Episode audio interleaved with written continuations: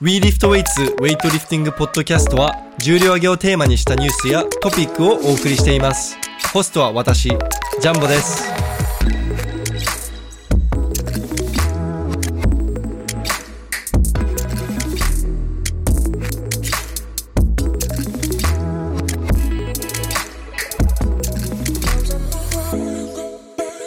えでも俺最近さはい。あのスクワット PR 出たんだよおいいじゃないですか160キロ5レッだいぶ良くなってませんはいプで、はいあのこれ2年半ぐらい前160キロあれ見たでしょ生であそう今それ言おうと思って。あ そう160キロ1レップ立った時ジのレップしかも、バンドつけたと同じっていう、うんそうそうそうそうそうあの、カラフルな感じで。そうそう全部つあれ160キロ上げる時の醍醐味ってあれじゃんまあまあ、うんそうですよね。レインボーー。レインボー。 赤、青、み黄色、緑で。しかも俺2年半前はいや1回失敗してるからね1あ回そうだ落として落としてましたね。でなんかちょっともう一回やるわっつったらなんかみんなに「無理でしょ」みたいな「絶対無理っすよ」なんか土屋さんとかにさ「うんあなたの方がいいよ無理だよ」土屋さんって単語出すんです ね。あうんそうそうそ誰も知らない。う、まあ、その当時一緒に練習してた土屋さんっていう人がいるんですけど、土屋さんが「無理っしょ」って言いながらなんか俺が見えないところで練習しててで俺が160キロやって「えマジでやったの?」みたいな、まあ僕も近くにいたんでね、見てましたけど。だってなんかちゃんとスティッキングポイントでさそうちゃんと止まって2秒ぐらい止まってたよねあの、パワーリフティングが赤つくんじゃないかぐらいの止まり方してたん であそう一回落ちちゃうかと思って落ちるんじゃないかなぐらいのまあセーフでしたけどいや俺もあの時は時が止まったかと思ったよでも今回160キロ5回やっ成長してますねぱスクワットはでも伸びやすいねまあなそのうっすよねスナッチとジャークに比べてさ、それはもうなんか嫌っていうぐらい経験してるんででもそれをなんかそれその分嬉しいっちゃ嬉しいんだけどさ成長が分かりやすいですよねうんでもなんかはあんまり嬉しくないわでもやっぱりいいいじゃないですかベスト出たらえでもなんかスナッチとジャークベスト出た時の喜びに比べるとさなんか、まあまあそ,、まあ、それはありますけどほらロードトゥ2 0 0キロスクワットなんかブラックシップスでそういう企画やってたよねなんか23人やってますよねああそうなんかあの最初はほらあのスクワット後輩を育てるみたいな感じであああの羽賀さんあがそうあの3年しか見てないんで全然編集者の人でしょ、はいうんうん今なんか会員さんの人いやーただやっぱりあのスクワット伸びても僕嬉しくないっていうのはうんこうスクワット伸びるイコールうんあの種目伸びるじゃないじゃん種目が伸びるかもしれないじゃん、まあそのキャパが増えるだけですよねそうそう だからいいそれは良くないですかキャパが増えたらその分いやぶっちゃけスクワットよりプッシュプレスのベストこの間伸びたほど時の方が嬉しかっあ103キロですっけた言うなよえ弱えなってなっちゃうだ ろいいじゃないですかいけど別にいいけどスクワットの重量からしたら結構妥当じゃないですかそうなのかなわかんないですけどなんかなんとなくそんな感じなぐらいな105はね無理で した100 105はなんかもういや乗せる勇気もなかったあのあーバーにもういいやってなっちゃってます、うん103もあれ一回失敗して70キロから上げ直して成功してあのー、誰だっけイハブイハブそうイハハブのブのイハブのあの一生諦めないあのプッシュプレスみあーあたれいな、ね10 10 15回ぐらいあのやり直す153キロですっけ あれ全部70キロからやり直してるからね多分おかしいですよねあれもうもはやだから俺あれのあの動画を見たあの週だけ3回プッシュプレスマックス挑戦してるめっちゃ影響されてる、で 昨日久々にちゃんとしたクリアンドジャークやろうとしたらはい、 90キロ以降のジャーク全部プレスアウトしたあのプレスする感覚を残っちゃうとジャークの肘はまんなくなるんですよなんか肘はまんないんだよねびっくりだからディップのうまさとかにはなりますけどいやディップとドライブはめっちゃ調子よかったそこまでなんですようんやっぱ邪悪は邪悪でやんないとで肘がねなんか全然なんかタイミングがずれるっていうか、うんでもプッシュプレスって俺なんかすんごいやり込んで思ったんだけどあれプッシュプレスってやっぱテクニックだねあれそうですねストレンまあストレングスは関係あるけどストレングステクニックのテクニック要素の方が強いですね重量を上げるんだったらうんうんなんか 例えば 70%80% で5レップとか8レップとかやるんだったらはいまあいい筋トレになるだろうけど1レップだそうですけねバカ重いの上げるんだったら、あれほぼテクニックなんだなって思ってでイハブもさ最後の最後成功した時さめっちゃ軽そうだったじゃんあんな何回も失敗したのに、いい位置乗せてましたよね最後うんいやだからあの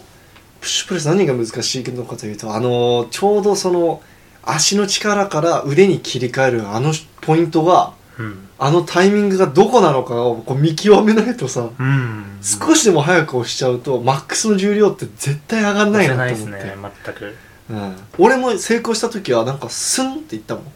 あんあまあもちろん最後のこの肘ちょっと伸ばすのは重かったけど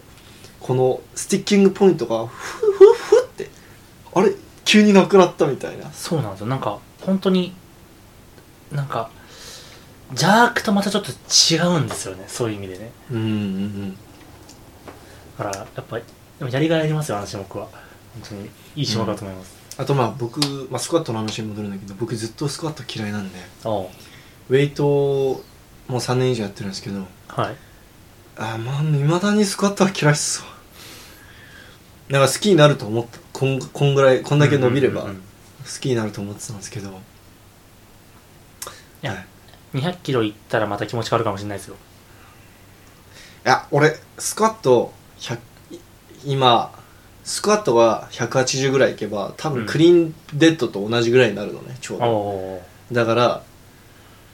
あのクリーンデッドあスクワットがクリーンデッドに追いつくのに今2年以上かかってるんですよ、はいはいはいはいはい俺も追いついたら追いついたで俺多分引きを伸ばし始めると思うからまたああ、うん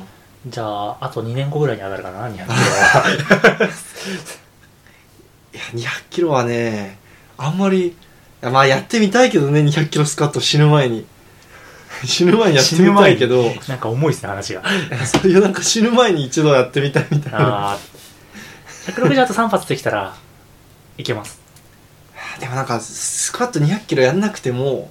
まあ、計算機でどうにか115の100 116の138はできそうなのよ僕の1キロをやめてください そあのいやそれそれはそうだと思いますよ石田マンのトータルがベストトータルが242だっけ252ですねあ252でしょ、はい253やるためには190185ぐらいでいけるような気がしなくもないんですよいやそこはもう突き抜けて200いきま しょうそこは行った方がいいでねすなんか10キロ伸ばすの大変なんですよスクワット がだってスクワット伸ばしたい時ってさ、うんちゃんと10レップとか8レップとかで4セット5セット組まなきゃいけないじゃん僕組んでなかったですよいやだからその僕みたいなスクワッあトを伸ばう、そうと思ったらうんセット数3セットぐらいで頻度増やす方が伸びるなっていうのあはー1回でバッてやる方は足トレみたいな感じボディービル的な分ではいいんですけどそのセット数自体は多くなくていいなっていうふうにはすごい思いますあーいや週3ではだいから今までスクワットの伸ばし方は俺基本週3でスクワットやってはいその最初の4週間ぐらいは,、うんは6レップから8レップで、うんえ34セットうんみたいな感じで組んでてそれを週週でさ、うん週3、うんうんでそれって超しんどくないうんいや僕それ無理ですえなんでなんでえそそんな頻度でそのボリュームは多分できないですねそのマックス65%とかだよ70%とかしんどくないですかいやだから言ったじゃんクソしんいどいやだなから僕のそれが嫌だったその当時のその感覚で言ったら180キロ8レップを34セットぐらいを毎回やれるんだもんじゃないですかうん、うん、い無理だやできるでしょないやあのマジ普通に体壊しますそういう人やったらだからなんかもうちょっとセット減らしますねそしたらあいやちょっと僕のスカットの感覚だけいいですかあうんうん週2だと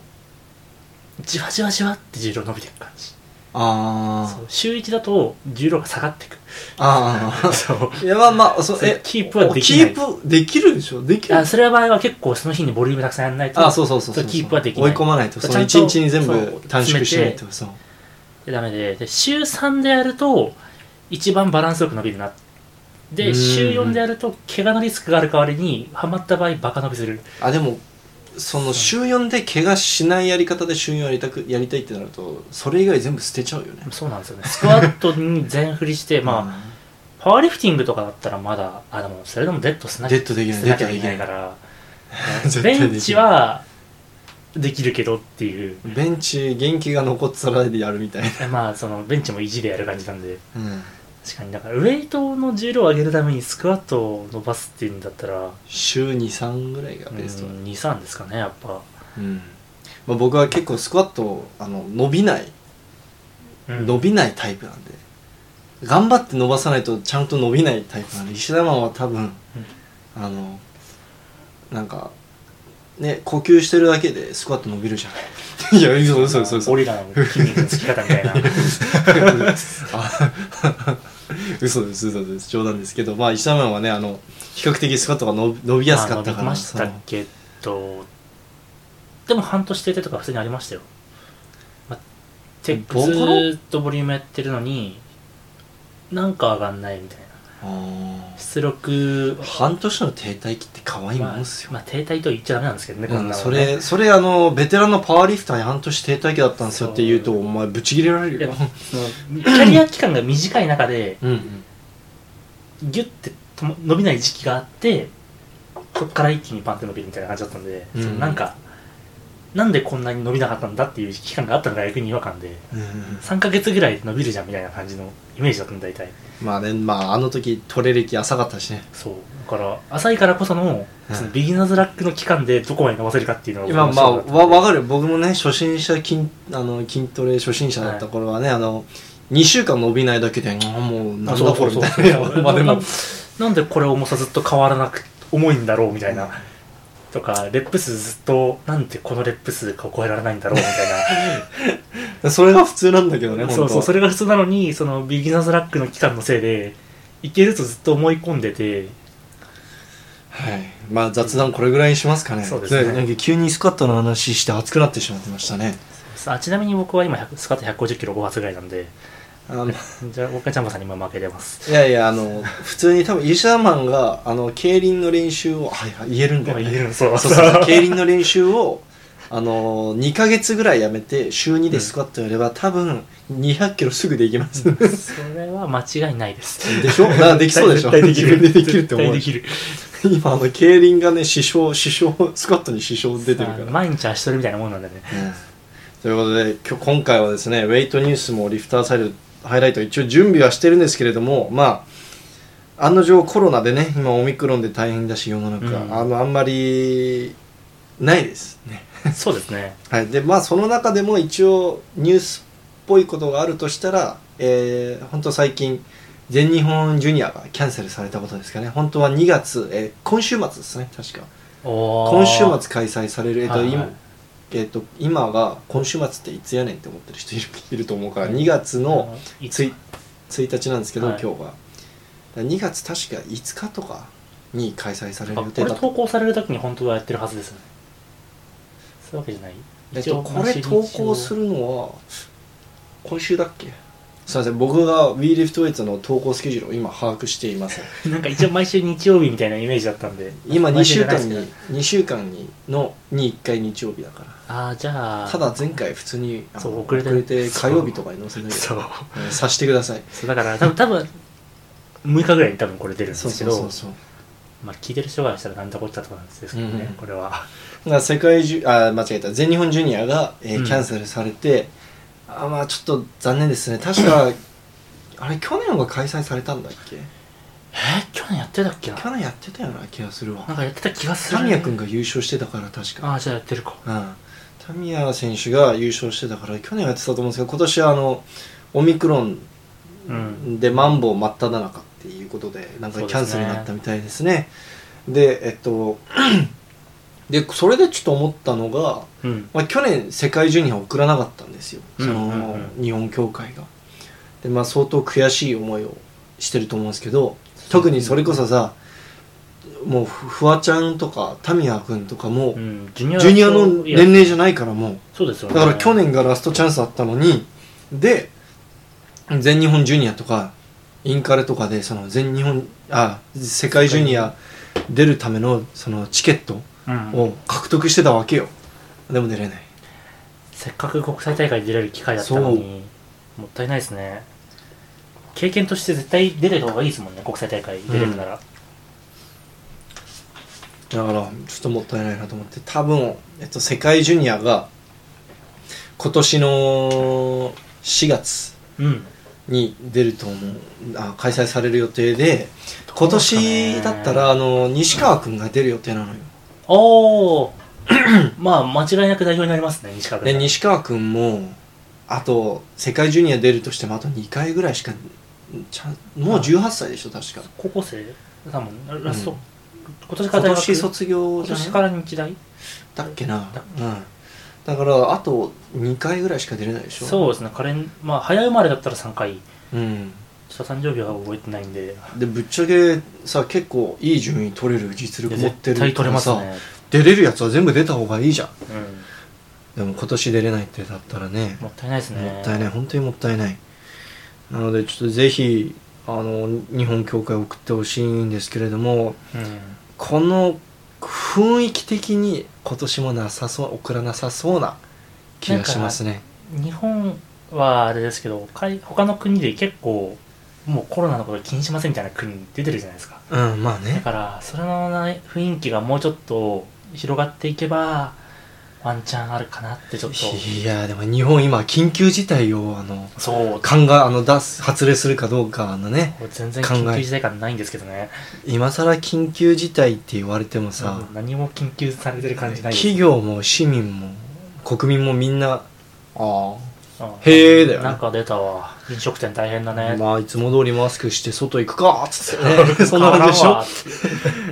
うん、でまあえー、まあ多分4月4月末に全日本選手権が開催されるからもしかしたらうんそのこれの準備で忙しいんで今年は送りませんってなんかそういうあー感じになるかもしれない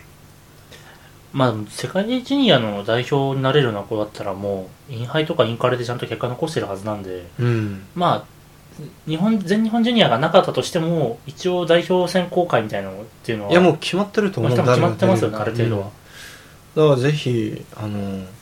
二十歳だすみれちゃんとか二十歳なのかなあの橋本すみれ選手とか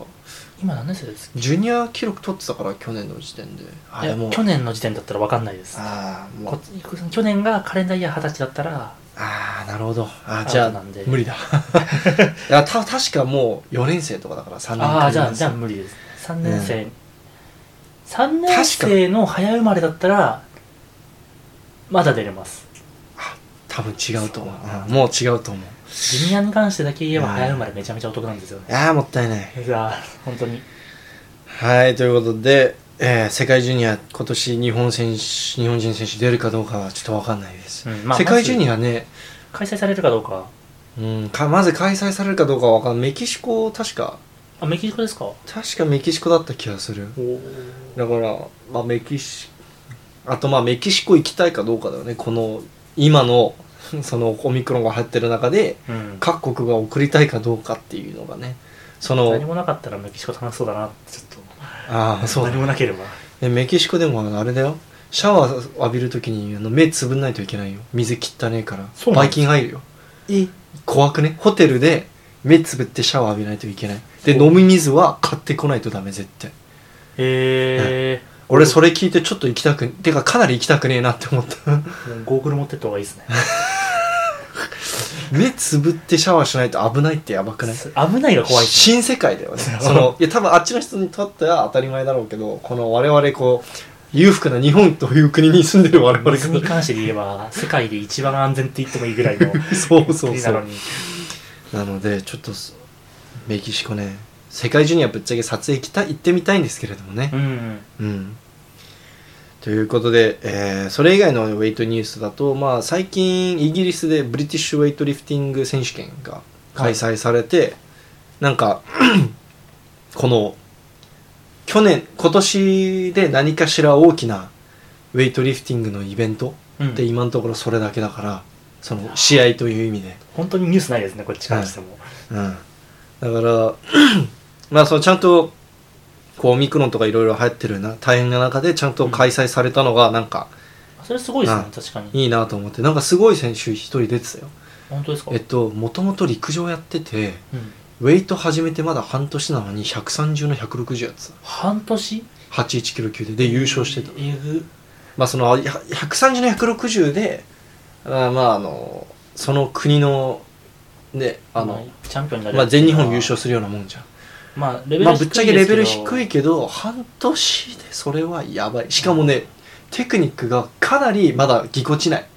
ぎこちないのに130160取ってんだよフィジカルモンスターですねだから本多分テクニック良くなればえっとあとどんだけ伸びるのみたい当になああそれ確かにちょっと楽しみですねそれはしかもなんかそのめちゃくちゃ下手な感じじゃなくて本当になんか慣れてないみたいなだからセンスはあるの動きにあーなんか才能あるなこいつって思わせるような動き方だけど数まだこなしきれてないっていうそうそうそうなんかシンプルに精度が低いみたいうんな、うんうんうんはいニュースはこれぐらいになりますで、うん次はリフターズハイライトリフターズハイライトもね久しぶりだよね今年初のリフターズハイライトになりますあそうですね、まず最初に触れておきたいのがうん、なんとスクワット先輩山本俊樹復活っすよおおやっとうん本当ちょうど半年ですか手術してうあまだ半年経ってないぐらいか手術したのが9月だったと9思うから月4ヶ月5ヶ月目ぐらいうん、まあその最低でも4ヶ月を完全にオフ取るって言ってたからまあ宣言通り、うんでまあ本当はねもうちょっと早い段階で復活してたらしいけど、えっと、もう今年入ってからすぐ種目の練習はちょびちょび始めてあそうなんでてで,、も言うてあれだよ90キロとか100キロとかあー石田マンでもできるような重量っすよ、あー山本さんには似合わない治療ですね、ままあその実物あ実物っていうかまあ直接行って見た時うんいやバカ軽いなとうん本当にすね あれなんかすねぶっ壊れてて歩け歩けてなかったじゃんそうですそよのね当時はさ、リハビリしてましたもんねうん、俺だって病院でこうなんだっけリハビリしながらその横のレールであーもたれながらね歩けてた自由し てそうそうそう見ました僕もあの動画見たからあれなんか普通に1 0 0キロ軽いなみたいなしかも山本さんあのでもちゃんとなんかすねのきことめっちゃケアしててはいスナッチもジャークも今のところ全部ノーフットでやってる、えだからノーフットというのはまあその蹴った後にやむやもすねもともとバーンって足を横に広げるタイプのリフターだったんですけど今のところ全部あのー広げないその蹴ってすぐ足つけるみたいな、つま先だけはそうそうそうくっつき続けてるみたいな感じのまあよくあの前に飛んだり後ろに飛びすぎたりする人にコーチがよくあのやらせるエクササイズですけどねノーフットスナッチとかノーフットクリーンとかラシャとかよくやってますよあのヨーロッパ選手多いですねやあってのますねアップ全部ノーフットでやる選手とかいるし、ね、あああメソハソナもアップ全部ノーフットあ確かにうん、あのジョージアのアントン選手もうんアップ基本ノーフックノーフットとかやってるる俺もそれやろうかな最近めちゃくちゃ後ろ飛ぶんですよね最近ストラップ使って慣れちゃったから素手がまずああのねさ4ヶ月ぶりにはいあのストラップなしで練習したら、皮全部むけた 見て今ちょっとむけてるの見せて本当だ親指じゃないんだよ俺いつも薬指が全部持ってかれるのこのなんていうんですかうん付け根の部分のうん皮ペロンでも腕の脱力の仕方忘れたあえなんそうかあの昔は俺ストラップない方が感覚良かったんだけどシンプルに痛いからストラップ使ってたのね、うんうんうん最近はここ最近マジでもう40キロからストラップ使っててでなんかもうもういいやみたいな試合出ねえしっつってうんうんうんでまあこの話は置いといて出ましょうはいいや試合は出ないですはいいやお前あの採点制のあの見たあのいや僕やったことあるんですあでもあの見た俺が貼ったやつツイッターに採点制競技はこういうものですみたいな、はいああポイントこういうところあーをそうですね点数見ます見ますああれだけ見るとさめちゃくちゃ厳しい、あ見えないだから85点合格とかじゃないですか確うかん、あ僕は88点で受かってるんであギリギリいそう先生にめっちゃ怒られましたやだから俺なんかいや多分重量は問題ないんだろうけどプレッシャーに負けて思いっきり後ろに回すと思う俺重量なんてマジであの49とかですいやでも49キロを495051とをか綺麗に取るってなると逆に緊張するよあめっちゃ丁寧にとって ピッて肘はめるみたいなやってやったらスピードがないって言われて先生引かれましたいやー厳しすぎ る、はいまあ、その採点性は置いといてでもはい山本さんね、あのー山本さんであとずっと今スプリットジャークの代わりにパワージャークやってますねプッシュジャークかどうするんですかねこれから山本さすさがんにスにプリットで聞いたら、はいい、やもう本当に試合のもう1ヶ月ぐらい前にうん足広げるそれスプリットにすればうん大丈夫っしょみたいなでま確かあになんか一時期ずっとパワージャークとかやってましたもんねパワージャークとかプッシュジャークかああやってでた3年ぐらいあ前の8号の頃でしょそうですねき階級変わる前ぐらいのもっと前だねもっと前4年ぐらい前だあもっね、と前か、うん、だいぶ古い情報ですね、 2018年より前だからあのその辺りぐらいの、いうん、山本さんがまだ NTC で練習してた頃ねや日体大ですその頃はあ日体あかの NTC もやってたな NTC もやってた日体大 NTC ですねね山本さん一応潰れたプッシュジャークしようとしたら潰れてスクワットジャークになったやつが185ま80までかな180までやっててまあでも100キロやポンポンでこの間120キロの自身のインスタに載せてたと思うんですけど、あ見た感じ本気出して一発だけやろうと思ったらその試合でね、うんパワーあのプッシュジャークで200はむず厳しくても190ぐらいはいけそうな気がするんだけどね、まあ今今の山本さんだのったら感じで戻してって、うん、ある程度調子上がってきたら多分できますね、で山本さんがなんか本当かどうかは知らないけど俺120キロ、130キロで10セットぐらいやったら試合で200キロできるからって言ってほうほうたどういうそのどういうロジックなのかははい僕,、僕みたいなレベルの人間には分からないんですけれども、んあのー本人はそう言ってたからでスクワットもねあのすんごい軽い重量でひたすらレップ数やってたんでそうですね100キロとかでしたよね動画上げてたの150だね確か。あ150までやってますいかつでもどこでも100 300キロハーフって言ってた300キロハーフそれなら僕もできそうだな 俺も俺ハーフならできるなさっき160キロ5レップ出したって言ってたそうそうそうかいいなそれ300キロハーフいいなら300キロハーフってじゃあ今度200キロできたら400キロハーフっていうとこ それそれ400キロでそれ400キロやったことある人が言うやつだよそれレイ・ウィリアムズとかが言うやつだよそうそれ125やって250ハーフってずっと言い続けようじゃあ中途半端だね そうはいえーじゃあかなりなんか で100キロ120キロとかの重量だとであの足広げないやり方でやるとすねは痛くないらしいので、で逆になんか膝が痛いらしいその傷入あーれ差し込んだ傷がはいはいでなんか水とか溜まってきたらしいから、えー、だから、まだじゃあの完治って感じじゃないです、ね、そのなんか昔みたいにこうバンバン130キロスナッチ160キロジャークとかでセット組めるような調子には戻ってないと思うまだうーんただ見た感じかなり全日本でいい記録出すんじゃないかなって僕はさ本当勘勘でしかないけどそうですよね思いましなんかた、はい、ちゃんと復帰できそうですね、うんこのままいけばただここだけの話なんか前屈筋痛めてえ肉離れでえーあの床から最近ずっとボックスから含めてますボねックスあかられやあの床から引けない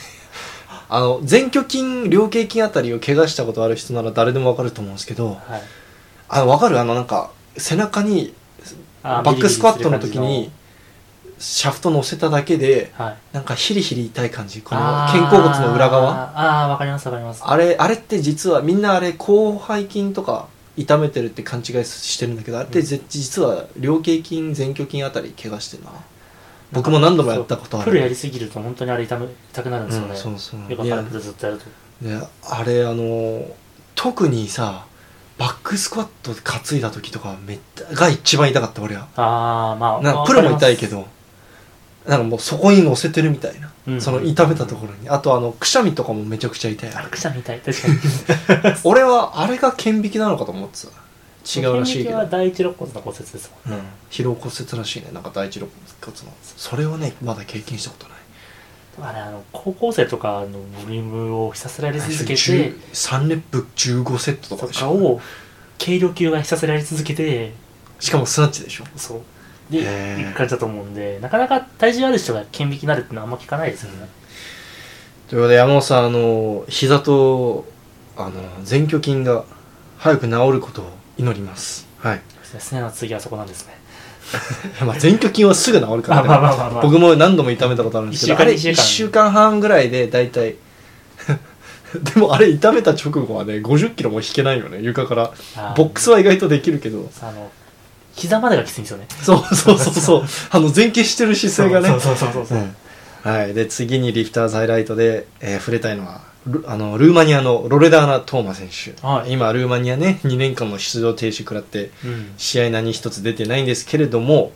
で、えーこの間120キロパワークリーンプッシュプレス。プッシュプレスうん。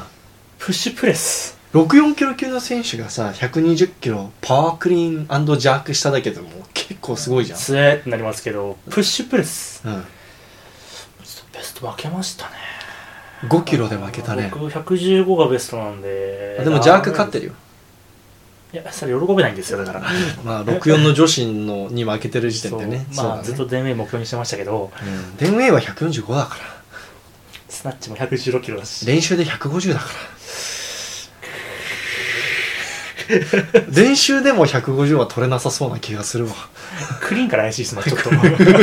の頃でもうん。で、いや、トーマな、これ何がすごいかというと、このパワークリーン、120キロパワークリーンもめちゃくちゃ軽くて、うんで、女性の選手ってジャーク強くてもプッシュプレス強くない選手がほとんどなんですよ。そのやっぱりあー上半身の筋力が弱いから、うん男子せ男性の選手に比べて、まあ、一概じゃないけどそうですね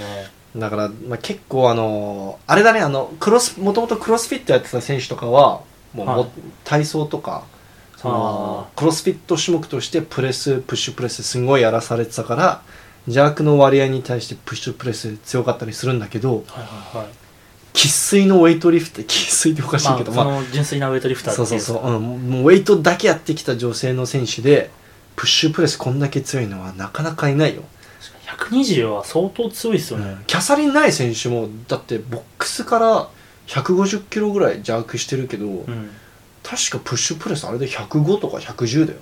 ああそう考えたらやばいですね、しかも重そうだったよやっぱりこの最後の腕だけで押す部分じゃん、はいはいはいはいがめちゃくちゃ重そうだったそのそこまではめっちゃ軽いのその足の力がパワフルだから、まあ、でも女性の選手で、まあ、パワーリフティングもそうですけどベンチ120をしたら相当強いですもんねだってあれでしょあのなんだっけジェニファー・トンプソン知ってるでしょああまああれちょっとあれおかしいあの人だってさちゃんとアーチューほぼなしでえー腕めちゃくちゃナローで140とかバンバン押す145とかまでやってるのかな、うん一個はやってないかまあでもそれぐらいでも当時あの人最初出てきた時さ「え何この人?」みたいな感じだったじゃ意ん味がわかんないあの人デッドとベンチそんなあデッドとスカートそんな強くないのでベンチだけでその10回 U- IPF 優勝してきた人だからやばいそんな強くないって言っても Z200 引きますけどねいやでも他の、まあまあまあ同じ階級の他の選手もっと引くじゃん全然230ぐらい引いちゃう人いるんで、でもベンチで30キロぐらい差つけられて そうそうそう僕はやっぱ女性の選手でベンチ100キロ押したらもうめっちゃ強いんで、 うんうんうんそういう意味でその120キロ押し切る力があるって時点でもう相当やばいですよ、まあ、ただしね、トーマ選手の、あの、ビキニ姿とか見たことあるナイスあの、まあ、インスタの写真に結構載せてるんだけどえ、もう筋肉の塊よ、あの人。だから、ある意味、あんまり驚かないっていうか、そのなんか、まあ、いや、だって見てる。あでかっでかいっしょ。なんか、マジで、この、きだってね、俺より筋肉あるじゃんね。あのなんか申し訳ないんですけどエロさを感じない体ですよねその まあ、いい意味でエロさを感じない。いい意味でそうあの初見の印象がセクシーな感じの写真だとしても強そうから始まるだってねだってちゃんとあのい8個ぐらいに分かれてるよね腹筋、腹筋がなんか、あの陸上選手の腹筋してますねうん、えちゃんと8パックなんですよでうん8パックの横にさらに枝枝分かれしてるんですよその腹斜筋、 64キロでそこまで絞れてるのもなかなかっすよねうん、 で確かこの姿で子持ちだからね確かえ確かえあの昔の投稿全部消しちゃったんで本人が僕あーあもうあんまり覚え3年ぐらい前だけど確かドーピングで引っかかった時にはい子供できてるんですよ、トーマス選手確かで今そ昔んなに強くなってるんですか、うんそうなんですよええでもまあマラソンリフターだったなねで2年間の出場停止だからトーマス選手がまた国際試合で見れるようになるのはえー、っと2021年の前半に出場停止になったからあじゃあ来年の夏そうっすね来夏場年ぐらいからでもさそれだとさ、い選考間に合わなくないパリの選考今年の世界選手権から10月からだからギリギリあ前半1月とかだったらあのドーピング引っかかったのが、うんだったらシーズン的にまだギリ3月とかの試合出れれば間に合いますけどどうするんだろうちょっと厳しいかもしれないですまあでも試合に出たら大体優勝か準優勝だからえでもワンシーズン出れないって結構ポイント差つきますけどねでもワンシーズン全然出れてなくてもなんとか間に合った選手何人かいたと思うから確かなんかしその他のシーズンで試合出まくってああ確かあれいたっけちょっと僕はあんまその全員のことは把握してないんでわかんないですけどまああとはそのまだ発表されてないっていうのもあるんで今回の選考ルールがあ確かにどうなるのかでもそれにもよりますねはいでトーマス選手はこれぐらいでえーあとは、えーサルワン選手ちょっと触れておきたいなと思っおて最近めっちゃインスタに投稿してていろいろ前回もお話ししましたっけ確かサルワン選手はあのスナッチのツイッターで僕がスナッチの潜り方がすごいみたいなあそっかそんな感じ話でかツイートしたことがある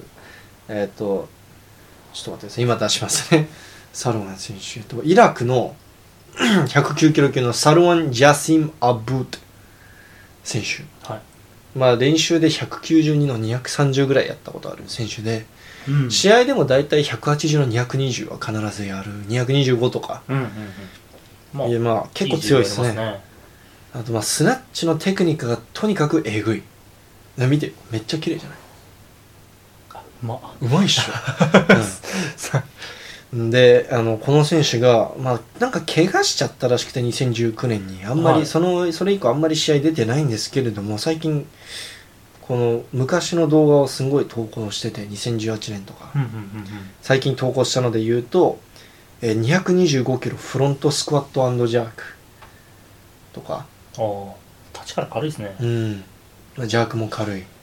であもと、なんかスナッチャーだなって感じはしますね、まあそうなんですね、めちゃくちゃスナッチャーです。で、まあ、練習場で188キロスナッチしてる動画とか、まああー、本当スナッチうまいですね、うめん、めちゃくちゃうまいです。ジャークよりも安定感が半端ないよ半ね。端ないうん、なので、ちょっとこの選手が復活したら結構、102キロ級面白いことになるんじゃないオリンピック。確かにそう102キロ級、うん。まあ、どうなるんですかねこの選手手普通に102でも全然いい数字やると思うから減量組がどこまで猛威を振るうかあとはえっ、とあとちょっと最後に触れておきたいタンク村上のはい170キロシールロシールローで170キロってやばくないですかー、まあ、シールローってあのベンチに横になってよくウェイトリフターがやってる山本さんとか YouTube に載せてたやつですけど、ああ170キロですよ170はマジでやばいっすよねなんかタオと山本さんの対談でさはいタオが、えーなんか中国チームはみんな140キロぐらいできて当たり前って言ってたじゃんあーでその話をタンクとなんかご飯を行った時とかうんうんうんにしたのね、でそしたらその次タンクなんか150キロとかやっててうんでついこの間170キロやってて、 170って弾けるのすごいですねまあでも本人曰くはシールローインがなんかチートしてやるのあんまり好きじゃないみたいなそのなんかその胸椎の部分だけ思いっきり勢いついけてさああの引くちょっとしたなんかあの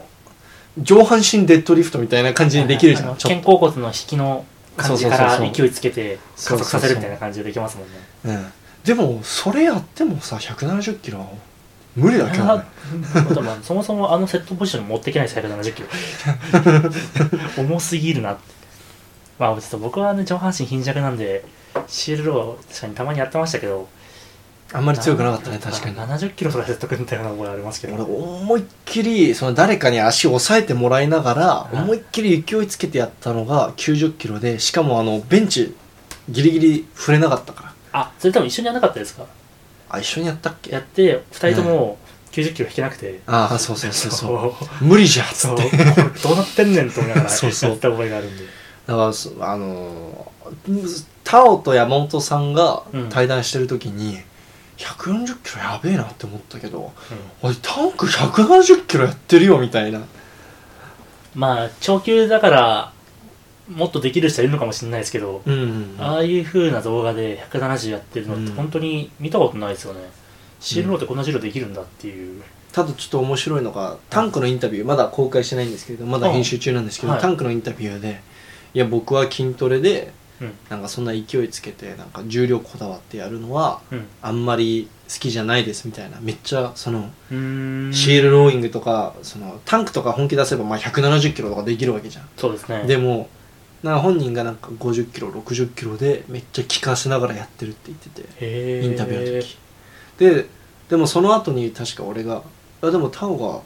がなんか筋力のためになんか140キロとかやってるって言ったよ」うんって言ったらその次の日150キロとかやってたのあだあからなんか俺が「えちょっとインタビューと言ってること違うじゃないです かタンクさん」って言ったら「いやなんか筋力のためならなんかボディビルとかじゃなくて筋力のためならいいのかなって思いました」って言ってあーまあ目的の問題なんでうんうんうんそこはまあまあお互いの言い分は分かりますうんいやでもなんかぶまあでもどの道170キロはすげえなでも170すごいですねできる人いないと思うよマジでいいマジマジでタンク以外いないと思うその日本であ日本はいないと思いますさすがによあほどの、まあ、タラハゼとか本気出したら200キロできそうだけどあれなんか国際大世界の100球以上の選手だったらできる人いなくはないかなと思うんですうんうけんどうんうんでもあマティロシャンできそうあわかるシモンマティロシャンああーできそうあ逆にヤンジェできなさそうあヤンゼーでき ないもうヤンゼーはできないと思うだからそれこそヤンゼーはススナッチじゃないとできないスナッチグリップにしてあそうスナッチグリップにして そそれもスナッチでもあータラハゼとかだあでもタラハゼがベンチの上でうつ伏せになってる姿が俺まず想像できな見たいですけどねい ちょっと見てベンみチかたらい絶対はみ出るんでどうなんのあれベンチあれなん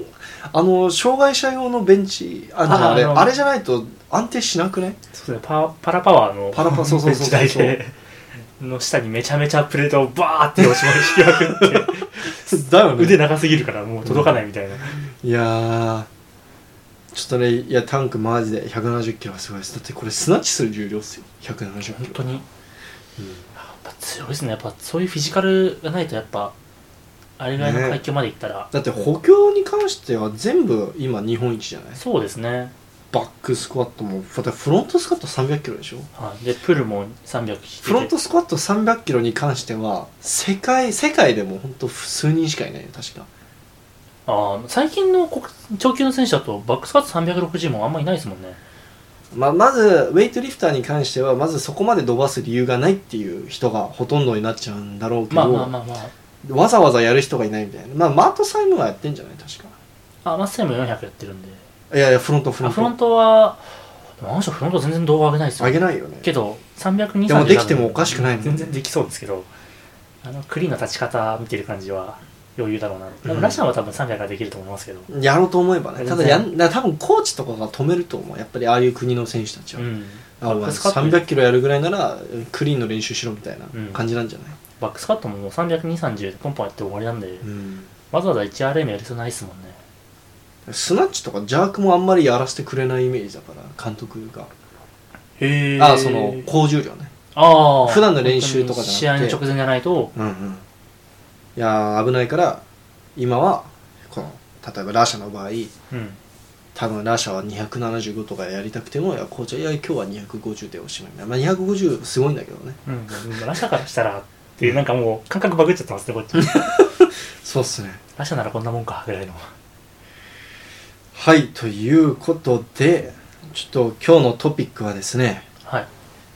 えーウェイトリフティングのうん、過去の世界記録を見ていこうという話でおおー特に注目したいのがこの1973年から1992の間の世界記録を見ていきたいと、あの思いますいわゆるドーピング全盛期の頃ですねそうですねまあ一応ドーピングは禁止されてたんです確か90あたりから1990ぐらいからあだから本当に禁止される前の時代ってことですそしたらうんで禁止でもいでも言うて禁止された後でもうんそまのあなんか口だけでやめやんないでねって言ってるだけで実際に検査する方法がなかったからあだから検査方法もなんか超適当だっあたし、はいはいはいなのでまあぶっちゃけフリーフォーオールな状態っすようーんいやもう逆に取らない人はが損するみたいな時代があったわけで、まあ、そのと当時のねあのウェイトリフティングだけじゃなくてあのうん陸上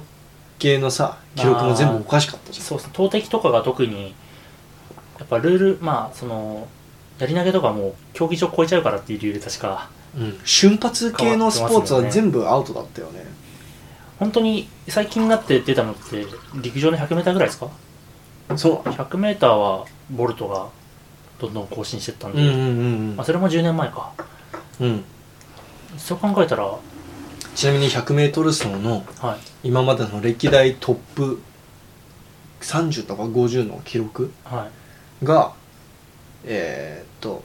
確かボルト以外全員ドーピングで引っかかってるらしいやばえでもその中ではいボルトだけはナチュラルだとみんななぜか信じてるらしいやでもまあ引っかかってないんでねってい、いうでもその50個のうちに10何個ボルトだけどね 記録わかわかるな歴代最高の記録更新されるたび9秒台何回出したんだろうってぐらい出してますもんね、でもなぜかみんなは、いや、ボルトだけはナチュラルでしょっていう、本当に。だから今の俺、多分、ウェイトリフティング感覚で例えるなら、いや、ラッシャーだけは絶対ナチュラルでしょって言ってるよういなやもんで。まあは引っかかってないんでね、うん私はナチュラルなはずだと信じて、信じたいですけど、はーい。い。それ以上は言わない方が いい。ということで、 はい。えっと、あのーまず、世界記録を見ていきたいと思うんですけれども、はい。まあ、ちょっと、そもそも当時は、男子しか基本ないようなものなので、ああ、そうですね。まあまあ、一応、女子枠はいたんですけれども、まだオリンピックになってないですさね。オリンピックにその女性のウェイトリフティングの枠がなかったのでうん。確かシドニーからシドニーからです、ね。女。性が追加されてそこからすごいいろんな国からうん。どんどん参戦していった感じだよね女性がね、そうですね。なんで、基本的には、うん特にウェイトリフティングに関しては男子のスポーツって感じの、そうですね特に当時は強かったのかなっていう。だっていまだにさ、はい女性の層って薄いじゃんウェイトって薄い世ですね界選手権とか行ってもい,、やトップ3とかはめちゃくちゃ強いけどさ、う意外とさ A セッションの8位7位の人ってさ、ん。うん。そんなに記録すごくなかったりするじゃんそうですね。なんなら D セッションとかまで行っちゃうとなんかもう、えこんなんで出れんのみたいなうんとこまでいますもんね。うん特に軽量級女子とかだとなんかそうでねすね 50, 50の70とかいるもん全ね、然いますね。うん、なので、まあ、まだ本当にまあ、歴史の浅いっていうか女子は、でここに今回はちょっと男子のみ触れていきたいと思いますで、はいまずね見ててなんじゃこりゃって思うのが60キロ級っすよねちょっとどのページ見てますあこれウィキペディア見てるけど60キロ級といえばやっぱりあの人ですよトルコのナイームあまあもともとブルガリア人だけどあ。はい。スレイマノルいややっぱまあナイムをなくして語ることはできないですもんね。ー、うん、だって歴代最高はシンクレアだからね500超えてるからね唯一おかしいですよね。唯一シンクレア500超えてるでナイム、えー世界記録60キロ級でなんと152.5キロスナッチ152.5キロですね。 190 152.5? 190キロクリアンドジャークえでトータル342.5確か190だったのがソウルオリンピックだったかなええ、しかも同じ日にやってるじゃないですか。そう全部同じ日、すごっうん、えでえ何がもっとすごいかというとはい。僕のお父さんとお母さんがはまだ恋そのその結婚してなかった頃、はい恋愛してた頃い。はあのこれを生で見てたっていうい。やばソウールやばーで で嘘でしょみたいなえなんでっつったらいやなんかたたまたまオリンピックソウルでやってるしうん。何でもいいから見に行こうと思ったら、うん空いてるチケットがウェイトしかなかったっていう悲しい。当だ時かからやっらぱあんま人気はなかった何でもいいいから見に行くかってなって見に行ったのがウでェイトで歴代最高のシンクレアの授業を見てしまったと。でなお母さんにとって何が印象的かって聞かれた時にお母さんがめちゃくちゃイケメンでうん。小人みたいな人がすごい重量上げてたって言ってあーで俺それ聞いてあれそれナイムじゃねって思って えこの人っつったらあそうそうそうその人その お母さんナイム生で見てたのめっちゃ羨ましいんだけどみたいなだからラシャを生で見てるのはもんですもんね言っちゃえばうそうだねあそれいいな俺はラシャ生で見てるけどナイムの方がなんかいやなんかレアですプレミア感があるっていうか、まあもう今はなくなっもう見れないしねうんでもそのちょっと先にちょっと総括だけ言っていいですかうんめちゃめちゃソビエト強いですねそうですこの時ね代ブルガリア、うんソビエトルーマニアとか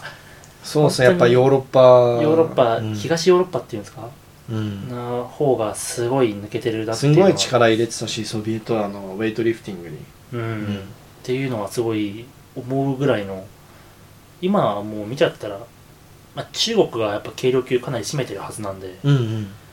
本当に分布中国がめちゃくちゃかウェイトで活躍し始めたのって割と90年代後半そうとでかすねだ2000年ぐらいからですよね、本当に本当にシャオジュンが出てき始めた頃から急にねそうですねあ、あ い中国人勝てねえみたい なうんうんうんなんか技術的なレベルがソビエトとかと比べると相当上でしたねまあその時はもろしかいやでもあの2016年あたりまでは割とうんロシア VS 中国だったっていうかウェイトリフティングって、そうですねでロシアがでロシアが全員引っかかって全員引っかかってうん組織的動機まず試合合出れねえみたいないまだに出れ ねえ RWF だからねそうですよねロシアンウェイトリフティングフェデレーションオリンピック出るだけ ROC で出てくるんで、でえーっとでね152.5キロすなわち190キロ60キロ級ででこれ、うんだって今の例えば日本で一最強って言われてる糸数選手がさうん61キロ級でさ、130の160とか165とかやってるわけじゃん、うん世界記録で考えたとしても今145うんそんぐらいだね、の175とかですよねうん大体ちょっとずれてたらすいませえっんと、61キロ級の世界記録145の174ですあ4かだかとから5やっただけかあでもスナッチいはリファビン結構いいところ行ってるんだねやジャークがその15キロやばいですようんだってあの今の67の世界記録よりも上じゃないですかそうだよそうそうねパあの北朝鮮のパク・チョンジュ選手が67で188やってるんですけそうどですよねであのちょっと次の67.5キロ級、うんうんうん、その60キロ級の次の階級の世界記録もちょっと見てたらうスナッチが160キロでん、おジャークに至っては200.5キロですね、まあ、当時あの世界記録が0.5キロ刻みでできるルールだったと思うんですけどいやでもさちょっと200キロってこの体重でできるんですね弱でもまあ69キロ級で さリャオ・フェイが練習で200やってたからさまあああある意味あそのなんていうんですか、まあ、この選手トータル355がベストなんで すよそうだ からまあ少なくともまあ155の200とか、57の9798そとうだかねそんぐらいがやってたということなんですけど、こんなバランスよく上げれる選手いるかって話でうんいないいねないですよねしかもリャオ・フェイぐらいじゃないリャオフェイそれこそ本当にもう引っかかってるじゃないですかまあリャオいやでもあのリャオ・フェイがこの時代に上げてたら引っかかってないからああ確かに まあまあちょっとレオフェイまあそうだな CG 音もでもいやだからその6級の時にうんうんうんある程度の重量はできてるんでまあ不可能ではないのかな まあ、ただやっぱりあのおかしいっちゃおかしいですねこの記録まあ67点60なまあ今一番近いのが67キロ級じゃんそうですね、まあ、でもこれに関しては例えばこの記録をさ全日本選手権でやったらさはい102キロ級優勝できるじゃんあのわか るだからそんぐらいすごい重量だからそうですねなんならこれさ今の世界選手権で例えば去年の世界選手権はいユドンジュが優勝したと思うんだけど167の210ぐらいで208かな、208 8級8級で、はいうん、あのこのミミハイル・ペトロフあの355キロトータルでしょこれはい多分あの銅メダル銀メダル取れるから さユドンジュといい勝負してん体重2 0キロ下でそうそう、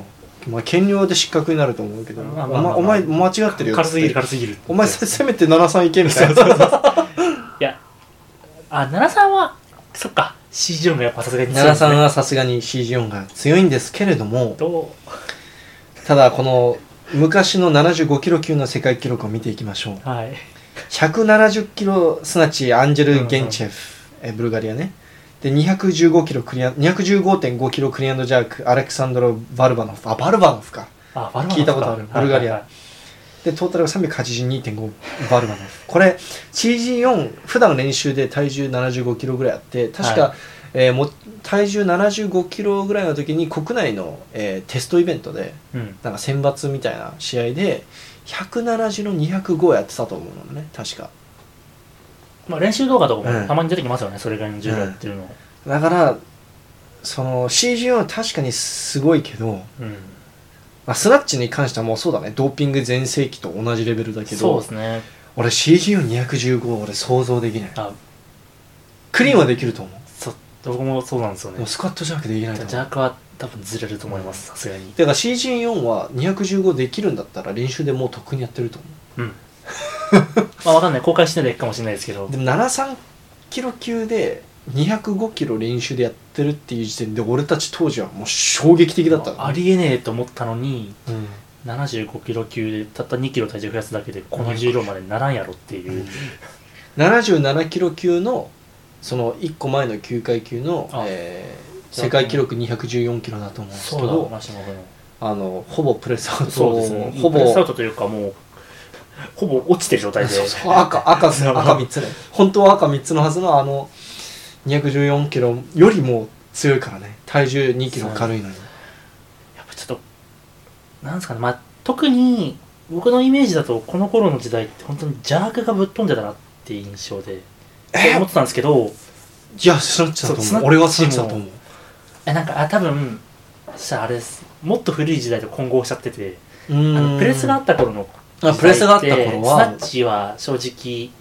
うん上がんなくてもプレスと邪悪でどうにかすれば、プレスの時代は勝てるみたいな邪悪とプレスが頭おかしかったですそうなんですよねはいだからこの時代はスナッチがすおかしいっていうのもこれは僕の勝手な、えーこのウェイト評論家として勝手なお予想なんですけれども、この時代やっぱりドーピングで活躍してて、うんまあ、見てわかると思うソビエトとかブルガリアとかルーマニアとそうかですねヨーロッパ系の国々がほとんどじゃん、でヨーロッパ系の選手って動画見ればわかると思うんですけどスナッチャー体型がほとんどなんですよ、あそうですね手長 くて胴短くて足長いみたいな、うん、だからなんかドーピングがスナッチを伸ばすっていう風に解釈しちゃう人もいるのかもしれないんだけど僕はそう思わあない、ーえっと、シンプルにスナッチャー体系の人たちがめちゃくちゃこの時代活躍してたからスナッチの記録がおかしいみたいな、あーうんそう考えた時に邪悪の世界記録ここまで上がるのはすごいですねだよねそうしかも同じ人取ってるじゃないですか結構ねうん割合でいやでもジャークはジャークはでもあれじゃんそのすやっぱストあのスナッチよりストレンクスあまあなんでドーピングの恩そのだからドーピングの恩恵がより濃く出るんじゃない、きますうもんんねえそうだからこそのスナッチャー体系でもここまでの治療できるんだっていうところに驚きというか、あと確あかにのなんかこれあとこの時代のソビエトとかブルガリアの選手たちってはい絶対監督の言うこと聞いてたからコーチの言うこと聞いてたかはいら今はいはいの選手今の時代の選手たちって割と自由に練習してるじゃんそうですねなんかイメージありますねだからスナッチ大好きなやつって大体スナッチしか載せてないしインスタうんうんうんにスナッチばっか練習してるイメージだしスクワット大好きな選手マウト・サイモンみ たいなずうんっとスクワットばっかやってるだってこの時代はさちゃんとそのなんかそういう数字とか指導されてるんじゃないいやお前あークリお前スナッチクソだからスナッチそろそろスナッチ伸ばせみたいなジャグばっかやってないでスナッチも伸ばせみたいななんあかそういいう指導がちゃんと入ってくるんじゃないかな勝手な予想ですうんようんすごい勝手な予想、この時は本当に特にソビエトとかブルガリアはあのコーチに逆らえないあーみたいな時代だったんで、確かにコーチが薬取れっつったら薬も取るしコーチが「今日お前あの225キロクリアンドジャークするできるまで帰るな」っつったら か帰らないし、そうですね でこれこの時代かわかんないですけど日本人の選手があのヨーロッパが強いからって言ってブルガリアかなうんブルガリどアっかにあの遠征に行った時に机の上に薬が置いてあって、うん強くなりたかったら飲 めっていう指令が入ってうんビタミン剤ねそう意地でも飲まなかったって話がビタミン剤でそすうねビタミン剤を飲んだらうんこれ飲んだら強くなるからっていうふうなことを言われたっていう話があったぐらいなんでもう、まあ、ドーピング自体当時は本当に寛容というか、まあ、することが当たり前って、まあ、最初言いましたけど、まあ本当はダメですけど、あのー周りが全員やってるからやらないのがすなんかやらない側がバカらしくなってくるじゃん、うん逆にアンフェアですよね、うんやらない方がいや今がフィットネス業界と同じですよおっとんんいおっとやなんか俺はナチュラルでここまで頑張ってきたんだって言ってる側が損する時代だから今ああそう確か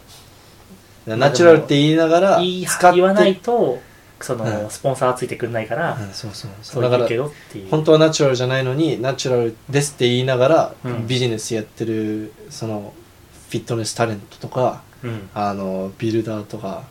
そういう人の方が結局うんあのお金儲けできてるわけじゃん、そうですね実際にナチュラルでやってる人よりうんだからそれですよそれと同じマインドセットだと思確うかによで次はですね8 2 5キロあここいいですねいやー183キロえ世界記録すなわすなわちちアーセンズラテフで225キロクレアンドジャークアーセンズラテフ世界記録うんただおうなんとトータルの世界記録はソビエトのユーリ・バルタニアンあの有名なあのあのバルタニアンですねあのバルタあの伊佐岡当時活躍してた伊佐岡選手が、はいあああいつには勝てねえって言ってたあのユーリ・バルタニアンですこのこの体重であの400超えること自体がまずおかしいんですけれどもうん確かこの体重で一番先に400キロトータルを上げたのがユーリ・バルタニアンだあそうなんですねでめっちゃかっこいいのがこの人のドキュメンタリーとか見ると自分のウェイトリフティングベルトに革のベルトに180足す220イコール400って書い刻んであるのベルトにベルトにかっこよくね絶対にそれを上げるんだって強い意志を感じますねやばかっこよくないあでしかもユーリ・バルタニアンその息子さんがアメリカ人選手として結構活躍してたんだけど、ー、うん、まあ、2016年引っかかっちゃったんだけどああはい2012か6年で引っかかっちゃったんだけど、ユーリ・バルタニアンあの確かねすえーっと180の220やってたんだけどうんなんかスクワットがバックスクワットが250とか40とかえうえどうやってクリーン立つんですかそれん分かん ないでもなんか本人曰くはいその重量を3回バックスクワットできるんだったらクリーンはできるって言ってたはあおかしくないフロントスクワットだったらまだわかるじまあうんまだそれでもわかる怪しいですけどまあまあまあまあまゃあ、ん、まだわかるじゃんバックスクワットバックそうことスローの3割目なんだっけでユーリ・バルタニアはさまざまそれ以外にも数々のなんか逸話が残っててはいなんか当時の陸上選手よりあのえっとととあの垂直跳びですか垂直跳びが高かったみたいあなの、垂直跳びはよく言いますよねそのウェイトリフターが一番飛べるっていううん、でもそのまあそれユはーリ・バルタニアンの写真あるよ確かそのなんあかこの飛んでるなんか空飛んでるようにしか見えない写真 一個あるよ昔うんなんか当時のはいあの室伏工事みたいなソビエトの室伏工事みたいなもう本当に才能とセンスの塊みたいな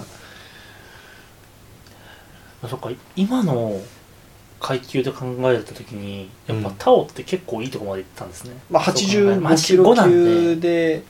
まあ、国内の試合で400やっ107、てますよねトータ400ルやってる、うん、そうそう、まあそれでも400なんで届いてないんですもんねトータルにはうんだし種目部もそれぞれ考えてもジャークは練習でできたけどまあ87多分7キロぐらいで、うんスナッチは180なんでやっぱちょっと頭抜けてますね本当にうん、いやこれレベル半端なく高いですねーいやー82.5キロってね石田マンより軽いよだってやめてくださ いよ本当ですよだから特に当時の階級の人で、まあ、今の、まあ、パワーリフティングだったら83キロ級ってあるじゃないですか、うんうんあその頃82.5キロ級だったかなうんでもウェイトリフターが出てたらスクワットのワールドレコードそこを塗り替えたと思うんですよねこの時代だったら確 かにもうあまあ古着屋全盛期の頃だからまあノギアがないからあれかけどまあ多分300キロがやる人結構いたと思うんですよこのうんうんウ ェイトのこの時代だったら今の階級ウェイトの今の階級だと81が一番近いじゃんそうで,、です、ね、世界記録が175のえっ、と 208? 8位ですじゃんぜもうな全然違うよねそうですスナッチはまだなんかそういう本当スナッチだけに特化した選手が出てきたら、うんなくはないかなと思うんですけどそうですジャねークの17キロ上はちょっとリダインが体重83キロぐらいあったら180できるんじゃああそれはあ の未来に確かにできそうない220225とかできる選手は出てこないと思いますね、ニノ・ピッツォラーとかララックジャーッククからで一応そうですねそうピ取ってるッじゃタないラですかーとか練習でラックジャーク125やってるんだでからジャークだけとかだったらいいんですけどね、だからそうっすね本当に補強の域を超えられないですよね、この重量はうんで90キロからなんかまたちょっとおかしくなるんですよここやばいですよねスナッチの世界記録がい急に12キロぐらいジャンプして195.5キロなんですよ90キロ級ですよね90キロ195.5ってさあの100今の109キロ級が最初に階級変更された時のスタンダードの0.5キロ下だから 最初一番最初にスタンダードが196だ196だったからそうだそうだそうだそうだでまあこの195.5えー、1983年に取ったのがブルガリアのブラゴイ・ブラゴエフ選手なんだけどブラゴイブラゴイフですねはい名前もなんかいいよね強そうブラゴ強イいブラゴイ・ブラゴエフ選手あのか濁音強いですねマジでこの選手ね本気出したら109キロ級の世界記録取れただろうね多分 197とそうかいけですねたんじゃない、体重95キロぐらいくれたら多分200キロ取ってますよねうんいやマジでこの選手やばくないえ195.5はいやあのだってもう89じゃないですかこの階級今でいうところの、うんまあ、ちょっと89は今オリンピック階級じゃないんで、うんあんま比較はしちゃダメだとは思うんですけど96で世界記録189ですっけ187ですねまああれかあそののパ前レデ9ス階級で189か94 188か9だった気がする89うんうんじゃないですか4キロ上で6キロ上で そのうん190キロ台に誰も乗せられなかったのに、うんその30年前にはもう上げてたっていうねこの事実がやばいですよねやばいやばいちとょっ思うと確かこの109ブラボエフ選手のはいあの195.5キロスナッチが確かその歴代最高のはい体重の体重倍以上ではいなおかつ、えー体重倍プラス何キロっていうふうに計算すると歴代最高のうちのなんかトップ5に入る、えこパのフォーマンスこの階級でですか軽量級が絶対そう占めてるはずなのに違うのよこいつなのよ意味が分かんないです けどあ違う違う違う違う間違えたえ体体重倍以上でなおかつ最,、えー、と最大重量ってあ考えると確かそのうちのの一つに入るらしいそれは確かに入りそうですねそれだったら大体そういうふうに、えーランキングだ叩き出していくと大体体重9 0キロ1 0 0キロ台の人がほとんどらしい、ああ、うんまあ重量考えたら確かに、そうそうそうそのあの相対的に考えるともちろん内部だよ誰にも内部に勝てないんですよそう、うん、少女結構いいとこ行ってますねまあいいとこ、まあ、練習で180 77なんであそっか77で2倍だと154だからプラス23キロ、うんうん割といいとこ行ってますよねうん、いいとこ行ってるけど重量で考えちゃったら、うんやっぱそう抜けちゃってますねそう本当にだから俺多分このブラゴエフ選手とかで練習で2 0 0キロとか取ってると思うんだよねだって俺、取れないと無理ですよね、 195.5キロの試合動画見たけどあくっそ軽かったよまだいけるやんみたいな感じ そのうそうそうそう潜るの早すぎ、 でジャークは235アナトリカクラパティあクラパティかで90キロ級でまああの一番近いとしたら9回1個前の9階級の2 94キロ級でイリア・イリンが233やっててモラあエーモラディがそれを234で乗り換えてたそうですねだからまあうあーんの本当に今の時代でもトップレベルの層だったらできワンチャンできたんじゃないかなみたいななまあだからあの階級変わって次はオリンピック階級8級になった時にジャークが230台まで乗ったらだいぶいいかなぐらいな感じですかねモラディがこの時代に生まれてたら90キロ級で200あでもおお腹が多お分腹が足りな100キロい級の出てかます100キロ級出てあますそうだねああうーんタオがこの時代に生まれて90キロあったら235いけんじゃないあーまあちょっとでも分かります ちょっと言いたいはちょっとそのライバルがいるからっていうのもうんそう絶対あるんで、でトータルは422422.5って109キロ級で優勝できますよねシルバーとか取れそうるね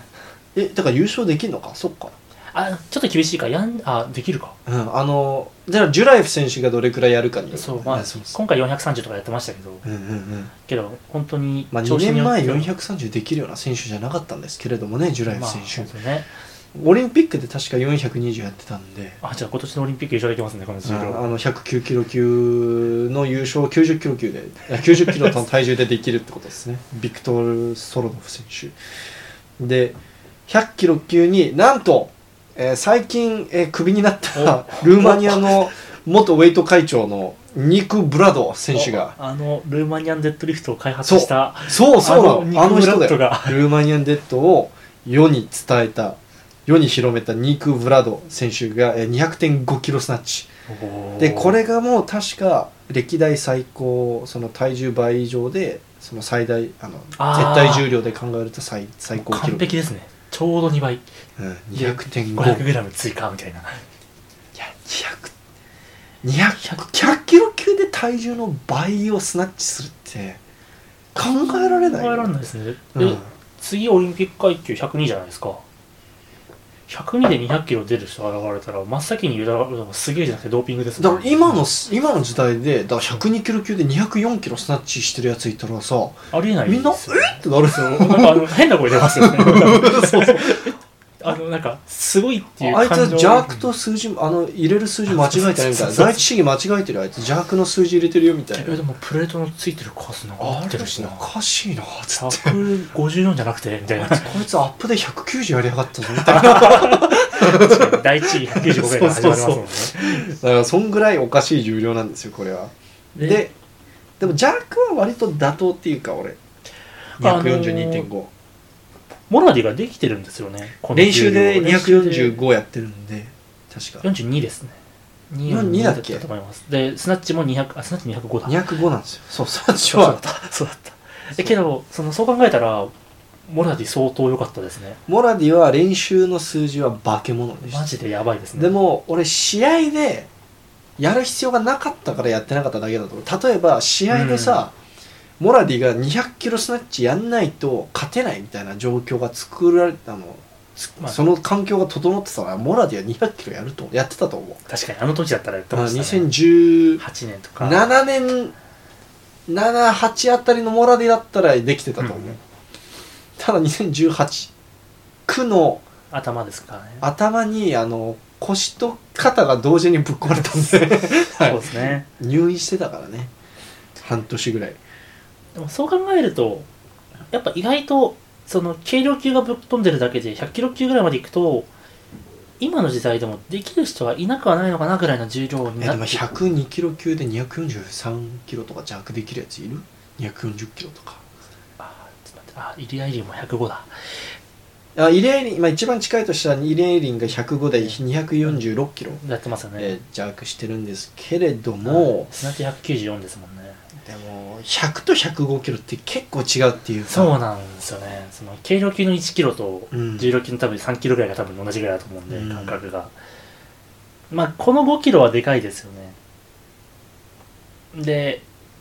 あのまあその長級になる1個手前の最後あでもその前にちょっと触れとけ100キロ級いいでのはいトータルの世界記録はユーリー・ザカレビッチが440やってるんですけどはいはいはいなんとこのユーリー・ザカレビッチ選手はい110キロ級の方で全部世界記録取ってます本当だで本このユーリー・ザカレビッチ選手おかしいのが当はい210キロスナッチ250.5キロクリアのジャークトータル455はあお前455ってお前長超級で準優勝できるんですでタラハゼいなかったら優勝だぜマーツ・セイムよりも上じゃんやばいっすよねユーリ・ザカレビッチあのいもう彼もいろいろな逸話があってはいさっきちょびっと出てきたあのニク・ブラドはいはいはい氏によるとザカレビッチは練習でラックから300キロ弱してるらしい300キロでもさすがに俺はそれは信じない300はさすがにちょっと信じられないけどででももそんぐそれぐらい頭おかしい逸話が残ってるぐらい当時強かったってことだからああいやもうあのだって今の109の選手が210の250どっちかでもいいからやれるかって考えたらまあ無理ですよね109キロ級の選手まあヤンジェイでもう多分ができて2034ぐらいじゃないですかそうっすね10まではいかないと思うんですよねでジャークだけだったらマティロシャンとかやってるんですけどラックジャークでえっとね2年後の世界選手権あパリか2年後さっはぱりですねえっとね3年ぐらいあと3年ぐらいジュラエフとかあのヌルディノフ選手にうんあの検査あんまり ししなけれ ばこれぐらいやってくれそうな気はしますただまあオリンピック階級が102になっちゃうからまあ2人下げると思うけどジャークはやると思うんですけどスナッチいきますか210はもちうょっと俺想像できないんでかす別格すぎてこの重量だけなんかよくわかんないちょっとねよくわかんないですちよょっとねちょっとこれはどうなってるんですかねうーんねただクロッコフが昔きゅあのー超110キロぐらいの体重で、えー、と練習でラックから260近くやってるんですよね、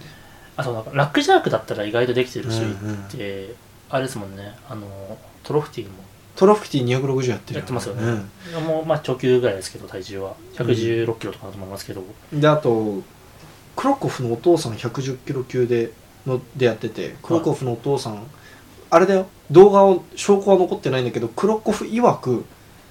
クロコフのお父さんはラックから267キロ差してるらしいからラシャの今のワールドレコードじゃないですか、で206 265かそんぐらいやっててでクロコフがジャークする時回転し始めた理由って、はいそのお父さんの記録抜こうとして260キロとかラックからジャークしようとしたら肩が外れてああ肩そっ怪我からなんしてです ねそっからジャーク回転し始めたっていう話が残ってるから、やっへえぱ当時の選手たちはみんなおなんかおかしいよね記録がそうですね特にソビエトが、まあそれをちゃんと試合でやってるっていうのがやっぱねミソですよねで僕この250.5キロの動画見たんですけれどもめちゃくちゃ軽かったんですよ、あ一緒に見ましたねそれは、うん、250.5キロってさ今の超級の選手がさ一生涯かけてあげるような重量じゃんね、うんクリアンジャークとしてやるんだったら、うん本当にめちゃめちゃ頑張ってできるかどうかみたいなところですもんねうんいやーでもさすがに300キロは信じられん あでもどうなんだろう逆にそんだけ重いとしなりまくるからできたりすんのかないやあの骨格的に3 0キロって別に放いやでもきるザものカレビッチの骨格見たでしょ、あなんかあのアリーナが出し た人のフォローしてなかったですねはい、でまあ次に長球にで最後長球ちょっとインパクトが薄いっていうのもうんタラハゼが現時点でこれを更新中なんですよ、そうですね292ですもんね今もつい最、近やっとこの266キロのうん、ずっと踏破されてなかった無理って言われていたこの266キロクリアンドジャークもついこの間267キロで、うんついにね塗り替えて歴代最強になりましたね完全にでタラハゼはスナッチに関してはタラハゼはもうここ5年ぐらい歴代最高記録を更新してきてるんでそう、ですねリオぐらいからずーっと更新してますもんねうん、ついにプレート4枚つけたからね赤赤羽番がおかしい225キロ邪悪みたいなねだって A セッションでそれジャークしてる人いたからねいますよね第一義225とか 絶対いますもん、いね、るいる どんな感情でやればいいのか分かんなくなりますよね、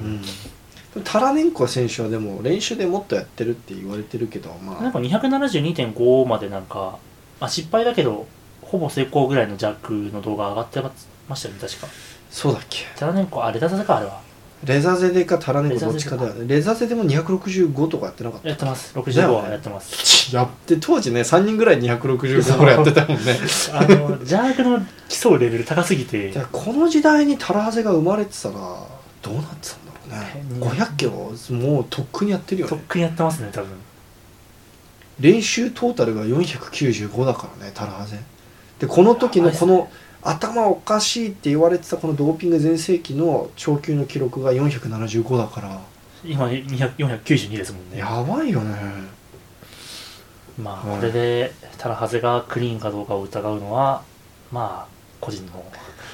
はいでこれちょっとそうだよね僕ちょっと触れたかったんだけど、あドーピングで記録の伸び具合って大体、はい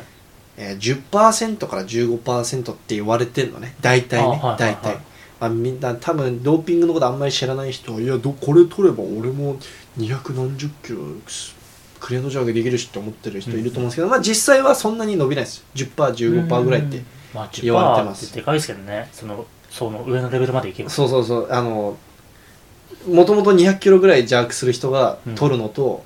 なんか最近ウェイト始めて1 0 0キロぐらいしかジャークできない人が取るのとまあ天と地の差だようんねそうですねうん、でもでここでこれクラレンス・ケネディとか、まあ、うんパワーリフターの人もよく言うんだけど、うん今その人がやってる記録をうんプラス10%してみましょうんうでそのプラス10%した記録がこの今語った1973年から92年の間に達成されていないあ達成されている記録より上だったらうんそいつは100%黒ですって言っててああわかるだからわかる例えばまああの我々が100%黒と思ってる選手の記録をプラス10%してみましょう誰とは言いませんあ実際に黒だった選手を選ぼうかとりあえず一番最初ああそうにですね例えばえっと誰がいいですかねえーっとだあの分かりやすいのイリア・イリンでいこうじゃあんーイリア・イリン246やったじゃないですか、はい246を、まあ、かける1.1はい やると270キロクリアンドジャーク誰も同じじゃないですね110キロでもできてないんですよ ねなんなら長球でも成しでき得てなないいですねだからこれは分かりやすく黒って言えるじゃん、でじゃあ逆にまだ捕まってないけどちょっと怪しい人誰がいいかなあ僕はヌルディノフあーあヌルディノフ一回引っかかってるからじゃああヌルディノフでいきましょうそヌうですルねディノフ確かにここ最近241キロやりましたね 241×1.1265キロあまあラーシャーがいるけどあでも110、まあまあ109キロ級でこれじゃん110、まあそうで昔すねの110キロ級の世界記録が257.5だったじゃん、まあだからそのこれが何が言いたいのかというと今彼らが白だったらじゃあ、んいざ彼らが取り始めた時にこのドーピング全盛期だった頃の記録超えられると本当に信じますかっていう話じああ無理それでしょはみたいな無理ですねゃん、うんだから言っちゃえば長期あ109とかだったらクリーンなすうんままでいられるギリギリの数字っていうのは多分うん230前後、うんうんうんうんまあ、30だったらまあ10%したらまあ253だけど、うんそうそう、まあそれくらいだったらまあ幅に、まあ、10%15% の幅なんで現実的な数字だから多分ある意味いやーまあえっ骨と格もあるんでそうだ絶ね対とは言えないですけど例えばなんかいいやつないかなただ、えー、82.5キロ級でいこう81近いからはいさ、はいはい82.5キロの逆算してさ逆に、ああそこうでのすね225キロをえーっとかける0.9でいいですかあ1.1 1.1で割ればいい1.1で割1.1割ると204.5キロだから今の世界記録よりちょっと下なんか妥当じゃないああまあリアめっちゃリアルなんかめっちゃリアルじゃないめっちゃいい数字ですねだえーつまり205以上やってくややり始めるとちょっと怪しくなってくるっていう話じゃん、まあ大幅にずれなければ多分うん、そうそうそうだから今の世界記録が208だからうんうんうんそれだったら妥当じゃ妥当ですよ207じゃなあかっ7かたうんあそれは89かあそうそう ずれたずれたまあでもそれだったらまあ妥当な数字うんうんうんあとはそのその人の技術的な面も結構出てくるんでそうそうそうこでまあ34キロいやでもね今技術面の話したけどはいその石田マンも動画結構見てるから分かると思うけどこのドーピング全盛期のせトップレベルの選手たちの動画見てみ見たでしあょ技術完璧じゃないバーカうまいっす今 なんなら今のトップ選手たちより上手くないうまいですねなんかその本当にだからこの重量できたんだってなんか逆に技術下手だったらさ、いやこれ完全にドーピングのせいじゃんって言えるじゃんうん俺も数字だけ見るといや絶対ドーピングのおかげでしょって思って動画見てみたらいやこの動き方ができるからそうこの数字できるんだわって思っちゃったもん、う確か完に璧だもんねめちゃめちゃうまいんですよねザカレビッチのクリーンとかめっちゃ綺麗な人でしょあれいいなってそうなんか見てて理解できなかったですよねなんかうんうますぎて、あのーユーリ・バルタニアンのスナッチとかもさ、うんおかしいニーク・ブラドの2 0 0キロスナッチもねめっちゃ綺麗だったしなんかちゃんとその、パワーと薬だけじゃないんだなってこう思わせるような動き方してたじあーゃそんうですねうん、だからやっぱり技術面でもこうなんか言い訳できないっていうか今の選手たちだそうですねからそれ以外にあでうんこれちこれもちょっと面白いって思ったのが、は今の日本のナショナル選手たちってさ、はい結構いいところ行ってるじゃんそうですねのオリンピック男子男子の選手たちに関してはオリンピックあの4名も出出れたしさ、すごい結構小さい国の割にはすんごい競技人口も少ない中競技で人口割合から考えたら相当レベル高かいなでりすレよベねル高いじゃんトップの方がみんなねドーピングギリギリのところなのだななナチュラルの限界のところの数字やってんのああ確かに山本さんんとかドンピシャなのだからえっと山本さ215んですけど215じゃん100 100体重1 0 0キロではい 215×1.1 やるとちょうど足しぐらいだぴったしぐらいだ36なんでだからいやある意味山本さんナチュラルの限 界まあだから逆に言えばナチュラルだって信じて信じられる重量をやってるんだなってスいうのナはッチも練習で100 70かなでも、なうんまあ、70だったらもうちょっとはいけるかもしれないけどうんまあ187だね1.1まあだだかと、らだから180ぐらいまで取れるようになったら、うん、本当にそれが限界の数持田さんんも結構ドンピシャだからあ試合そうですでね体重109で222やってんじゃん 222×1.1 やると244 110キロ級あまあ200まあザカレビッチがおかしいまけあでど、も言うて5キロ差なんで、うん、だかまあ、だいぶ近いところにはいるって考えたらら今の世界記録より3キロ上、うんまあなんかだからみんななんだろうこう今の日本チームのナチュラルあーなナショナル代表ってさ、うんある意味なナチュラルの限界としてのせ完成形っていうか確かに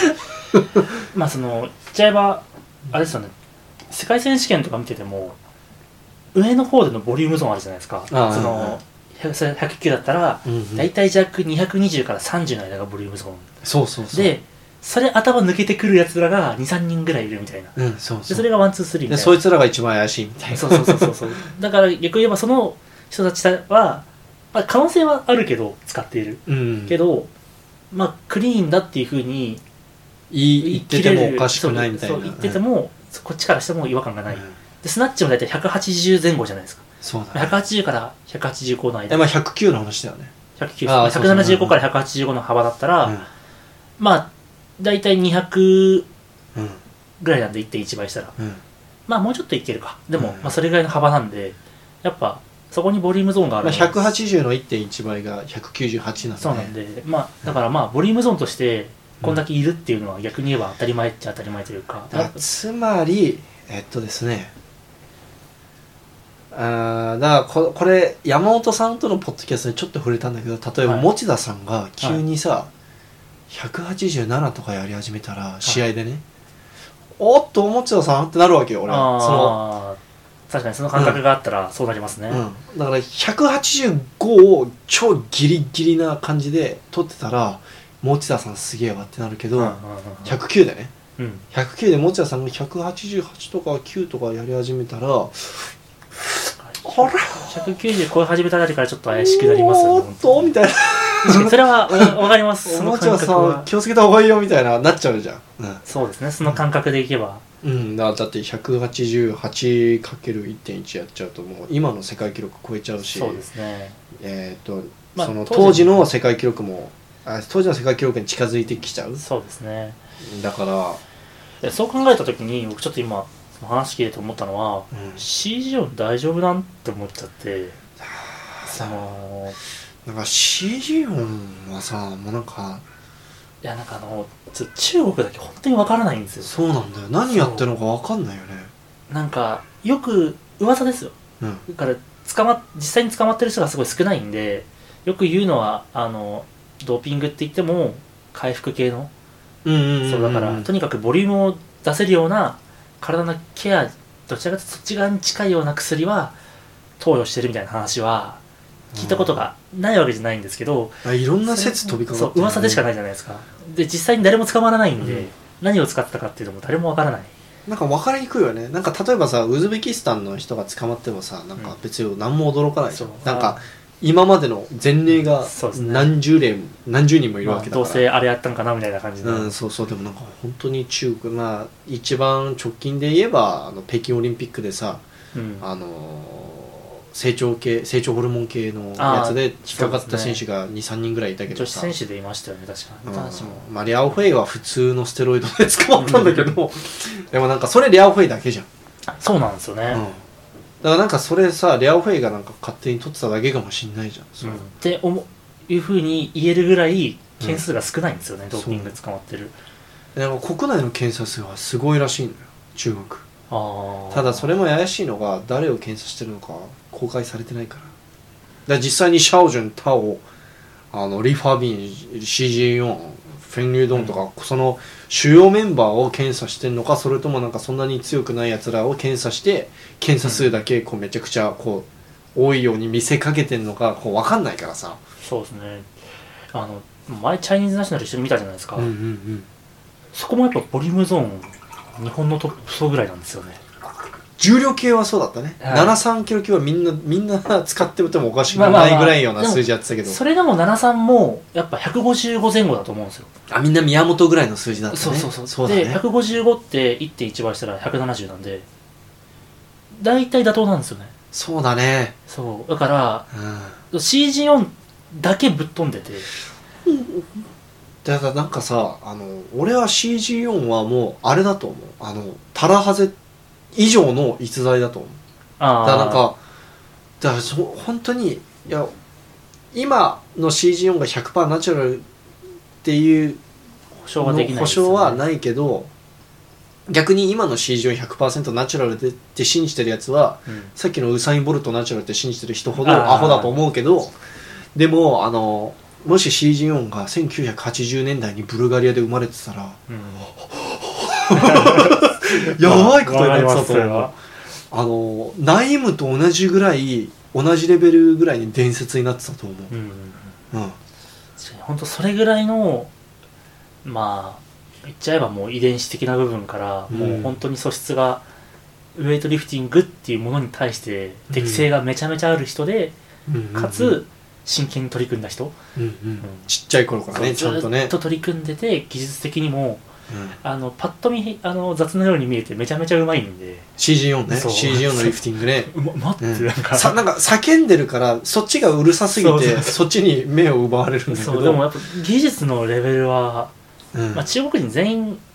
まあうまいんですけどうん、 CG 音の特にスナッチさそうセカンドプロへの持っていき方はもう芸術だよね本た当にだ顔がうるさいっていうそうか顔 と声が両方顔うるさといから声が両方あの本当にうるさいそうだからあのスローで見てても顔にビジュアルも音量もうるさいっていうねだからちょっとわからないけどうん、うん、まあなんかななんて言えばいいんですかね、まあ、CG 音は黒とは言えないけどうんうんうんうんうんって感じのいやーでも本当にこのでれんでさらにもうちょっと言うとうんあのー今、まあ、今の選手たちは検査が本当に厳しいんで、まあ、実際にクリーンでやってる選手も多いとは思うんですけれども、うんあのそれこそちょっと微妙だった時代じゃん2000年2015-4あたりなんかあ検ーそうです査ね厳しくなり始めてるけはどやってる人やってるみたいないはいはいはいでもなんか試合直試合前後は使えないみたいな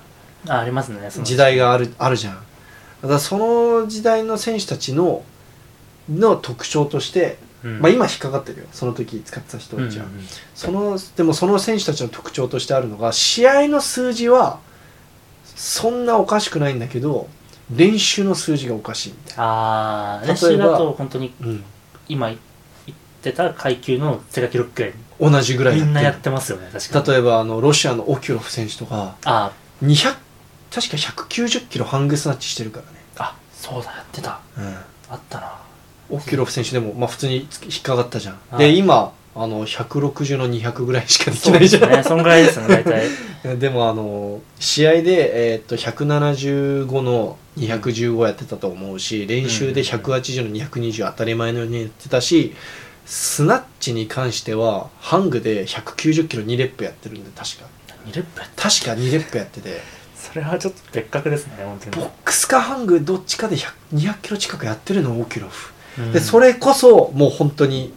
あのー当時の90キロもしくは82.5キロ級のせまあ世界記ちょう録ぐどらいいい数字ですよねの間のちょうどいい数字じゃん、うんだからなんかだ、まあ、引っかかって妥当っていううか、んうんうんうんうんであのー当時の引っかかった選手といえば85で言えばあのリバクー選手とかもさあ練習で190ぐらいやってたと思うかあ、ら来てますね。実際に187キロスナッチしてるし試合でそれもさなんかちょうどこの時の時代の数字じゃんそうですね。 187とかもう本当に82.5キロ級の世界記録が183でうん90キロ級の世世界記録が195.5だからちょうどその間の本当ドにいンいピシャだ数字ですよね。うんだからまあ、ねそう考えればやっぱ考えれば考えるほど中国がブラックにしか見えなくなってきちゃうけど、で僕はなんか本当わにかんないんですよね。引っかかんないからさウそうェイトを見始めた当初はみんな全員100%ナチュラルだと思ってああ、それはまあ、石田マンもそうでしょ最初す、黒子白白は信じてます。多分明日も、やっぱあの頃は。うん、でなんかツイッターでも結構俺いろんな人からコメントをもらうんだけど「いや、はい中国人はみんなナチュラルですよ」っていやなんか本当に信じてるみたいなああ、 YouTube のコメント欄も山本さんも、はい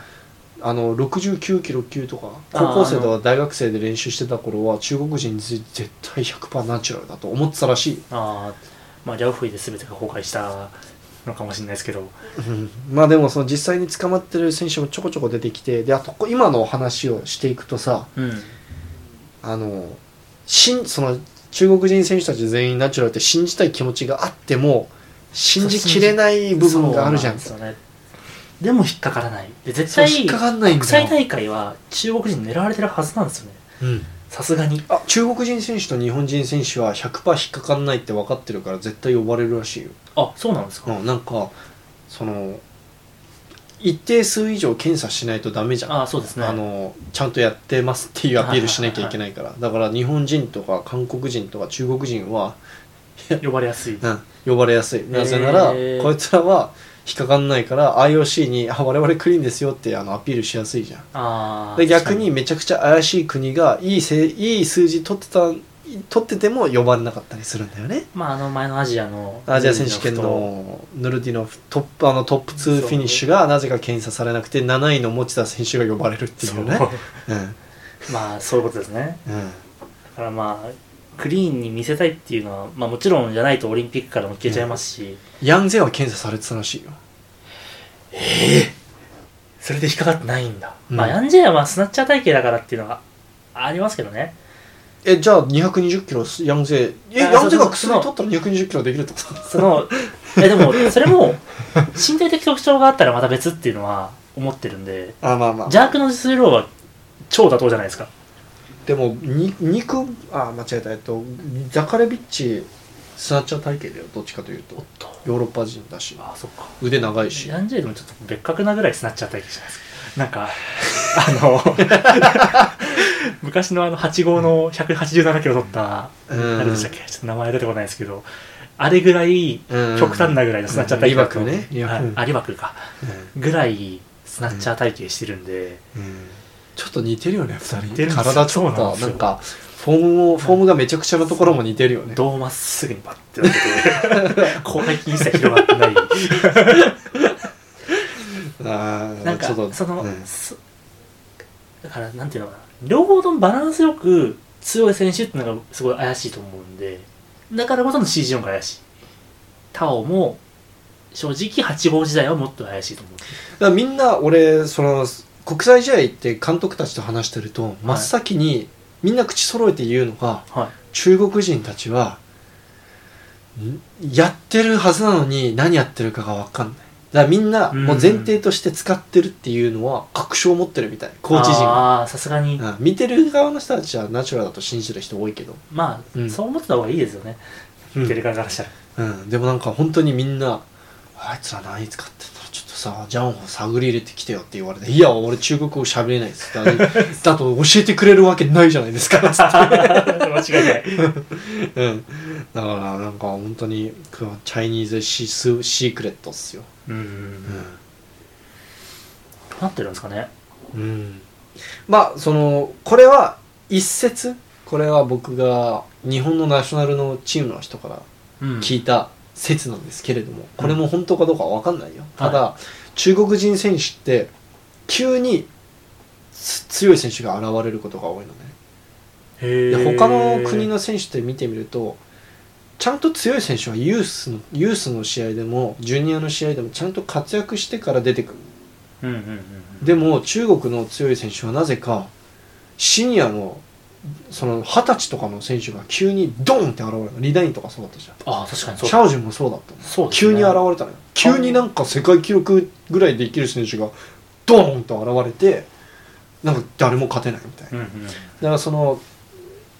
あの僕が聞いた話によるとその強化期そのジュニアでユースとかジュニア、はいはいはいあの若いうちにめちゃくちゃ強化して薬でででそのうちにめちゃくちゃ強く強化させて実際にシニアになって試合出る時にはちゃんとクリーンでやらせるみたいああその 今結構問題になってるやつですよねそれってな、そのタイとかでうんうん16歳とかの子がドーピングで引っかかってみたいなので、その特に若い人からドーピング出すのはどうなんのみたいな話が今結構問題じゃないですか、うんでもまあでもこの例えばこのドーピング全盛期のこはのい選手たちもちっちゃその時代いから若い時からずっと取らされて40代になって全員ほぼなくなったのねこのリストに入ってる人まあたそうち、うんであのー今の選手たちでも実際に過去に引っかかったのにずっと強いまんま活躍してる選手何人かいるじゃんタラーゼとかガシャあとトーマもあそう16ですね歳ぐらいの時引っかかってるから、トーマ選手もでも今も全然ずっと強いじゃ強んいなんなら記録伸び続けてるしうんだからなんかそのわざと試合に国際試合に出たら引っかかっちゃうからうんわざと出さないでずーっと隠して隠してあじ本当に強いやつはでそいつに薬めっちゃ取らせてはいじゃあデビュー戦世界選手権行ってこいっつってリダインみたいに急にどん急に現あれそうでてすね急にし銀メダル金メダル取りまくってみたいな、うんうんうん風にやらせてるんじゃないかっていう説があるあーまあそれはでも考える中で一番自然なでもなんか今のところ一番信憑性あそるうよ、ね、なんかしっくりきますよね、それうん言われて、うん、であとはひたすらその選手が記録が落ちないようにうん、あのケアしてあのでそのためのなんかめちゃくちゃスタッフいるじゃんいま中すね国チームって、ケアのためのスタッフが、はあーなんじゃないかって言われてる確かに出てきてから重量そんなに伸びないですもんねうん、タオもそうじあのタオ結構ゃんあでも階級タオは伸びてんそのう6級ぐらいからずっといるんででもその国際試合でちゃんと出始めたのって85キロ級の時でいや77から出てますあれ出てたっけ出てます出てます世界世中界中に出てますあ出てるんだ、はいでもその時もう170の210ぐらいやはいって出るよねてますだよね、はいそう考だえからまあそう階考え級るがと上がったからあの感じになったってだ けでもともと多分ベースとして77の時からもうんうガチガチにやってたっていうのは考えられますけどねでも85の時にもうすでに180の220やるポテンシャルはあったじゃんタオって、だからなんかそう考えるとあんまり伸び特にスナッチとかあんまり伸びてないよね、で階級さらに上がったのに重量正直伸びてないですもんね、まあジャンクは上がりましたけど、でもこの話ねすればするほどね中国選手のファンたちからアンチコメがねアンチツイートがすごい来るんですよだからあのこれはいや僕も中国人選手たちナチュラルでテクニックとかもみんなすごい綺麗じゃんトップレベルの中国人選手って、だからナチュラルでできてるんだって信じたいですよ僕も中国人タオとか本当好きだし、あそこにねあの僕の部屋にねシャオリンとタオのサイン入りの T シャャツがあの貼ってあるんでねあの、うん置いてあるんであのこんだけちょっと悪口っぽいこと言うの申し訳ないんですけれどもただちょっと信じがたい部分があるから、ファンだからといって盲信的になるのもよくないですもんねそういう意味で、うんまあ、逆に僕例えば山本俊樹選手俺大好きだけどさ、うん山本さんがさあの体重1 0 0キロぐらいでさ急にさ185の230とかやり始めたらさ「おっと山本さん!」ちょちょっとあれってなりますね山山本さんが薬取ったらさ体にめちゃくちゃ出ると思わない見た目もっにとでかくなりますね見た目にすんげえ影響出ると思うんだよねだから分かりやすいと思うもう間違いないです山本さんこれ聞いてたら申し訳ないですあの山本さんあのあの性格だと絶対使わないと思うんだけどあと日本で使えないと思うからうん持田さんとのポッドキャストの時触れたんですけれども持田さんオリンピック出てもないのに去年7回検査されてるからねえ血液検査も4回ぐらいええそうそうオリンピック出てない選手でさえ日本の国内はそんぐらい検査されてるで山本さんってさすね怪我してるからさは試合全然出てないじゃんオリンピいッないクで以降、すね今年入ってから1回検査されたらしいよえだからすねがぶっすねがぶっ壊れて手術して試合出れない選手試合出てない選手でさえ検査されてる日本は本当に無理だと思います僕は、する隙がないですね本当にじゃあ中国人チームの技術があればもしくはなんかそあーなん引っかかかんない何かが引っかかんない何かが、があるんだったら可能のかもしれないんだけど、うんうんまあ、日本人のそのメンタリティーとかそのうん文化としてまなあんドかーなピいングかになと関しては本当にうんきつい、ウェイトはない、と思う、うん他のスポーツ僕あんまり詳しくないんで一概としては言えないんですけれども、まあうまあそんないないと思いますようん高橋さんとかん、オリンピッックスポーツはあんまりないあんまりないと思いますね、まあ、たまにニュースになったりするけどそうだからニュースになるなっちゃうんで、うん、そう引っかかるとはい、でそのスポーツ業界からは正直いられなくなっちゃう日本人選手ってさオリオリンピックスポーツの選手がドーピングするとちゃんとニュースになってちゃんと問題になるよねそうなんですよねなんかウズベキスタンとかさヌルディノフ引っかかったカザフスタンのイリア・イリンが引っかかったからとしてだから何って感じだもんね本当、にいやなんならロシアなんてうん、あ国でやってますけど何かぐらいのなんからか俺ウズベキスタン人のあの人と空港で会った時に、はいなんかそういう話したけど、はいあ引っかかったんだへえぐらいの反応だったよああでもさ日本人の人が引っさかかった例えばあの人はドーピングで引っかかったらしいわよみたいな感じでめっちゃあーそう悪なりますね絶対陰口されんじゃんなんかすんごいなんか悪人みたいな扱いされるかツイッターもハイパー叩かれますよらうん炎上しまくりもうもう国の恥さらしそうみたツイいートできなくなっちゃうななのであのちょっとねそういう文化の違いもあるんでまあでもそれがこの時の世界記録に出てますよねそうだから、うんだからある意味さナチュラルで頑張ってる選手としてさこの時の記録をうんあの参照しながら逆算していけばどこを目指せばいいのか分かるんじゃないあ例え確ばかに今の109キロ級の選手だったらザカルビッチが250だ点かぐらいあったらから250 1.5を2.1で割って22778ぐらいがうんいや持田さんって本当いいところ行って本る当にいねい数字ですねあ練習で224やってるじゃん、うんまあその時体重114キロぐらいあったんだけど、まあそれでもねからえっ、とあ名前が飛んだあの韓国のいやあジンニューソンジンニューソンジンニューソンも本当にいいところ行ってめちゃめちゃいい数字で韓すよ国の国内の試合で109で223か5やってたと思う5とかかオリンピックも230まで一応クリーンはやってるじゃないですからうんいやでもあれは絶対させないようなクリーンだまあまあまあまあまあま あでもクリーンができたっていう事実は結構でかくないですか、うんその将来的にあり得る、俺韓国のコーチと話してる時にはい、なんか「え薬取らせたら強くなりそうな選手誰います?」っつったら「あジン君はね薬取らせたら超強くなると思うよ」って言 っててそれ言っていいのみたいな「おいジン君薬取ったらあいつ超強えよ」とか言っててあのその発言の時点でクリーンだなって思いますわなんか なんかそれ聞いて逆に安心する よねでジン選手は100体重102.1キロで183スナッチしてるからねああそしたらめちゃめちゃ良くないですかだからだから本当にニック・ブラドと同じポテンシャル持ってるってことだよね、あ本当だあすごい、うん、やばいよねなんであんなに使ってればいいんだろだだ本当にジン選手に関してあ姿弱いよ ねうそうジン選手のスナッチに関してはマジでナチュラルギリギリの数字やってるよねずっとジャークもスナッチもそうじゃないですか両方ともジャジャンクはでもずっと220ぐらいはできたじゃないですか確かに220だったらでもねあの102キロ級では221回もできてないのずっとあ218なの218だそうだ そうなのそうだなのちゃんとできてないのそうだそうだ そうなんだできてないやよそうちゃんとできてないの220以上できてるのってちゃんと109の時しかできてないそうのだ108キロぐらいあるわそうちょっと面白いよね そう考え確かにるちゃんととちゃんとなんか、うんちゃんとできてないのいいとこ行ってますねうんなんかだからあのなんなら国際試合で216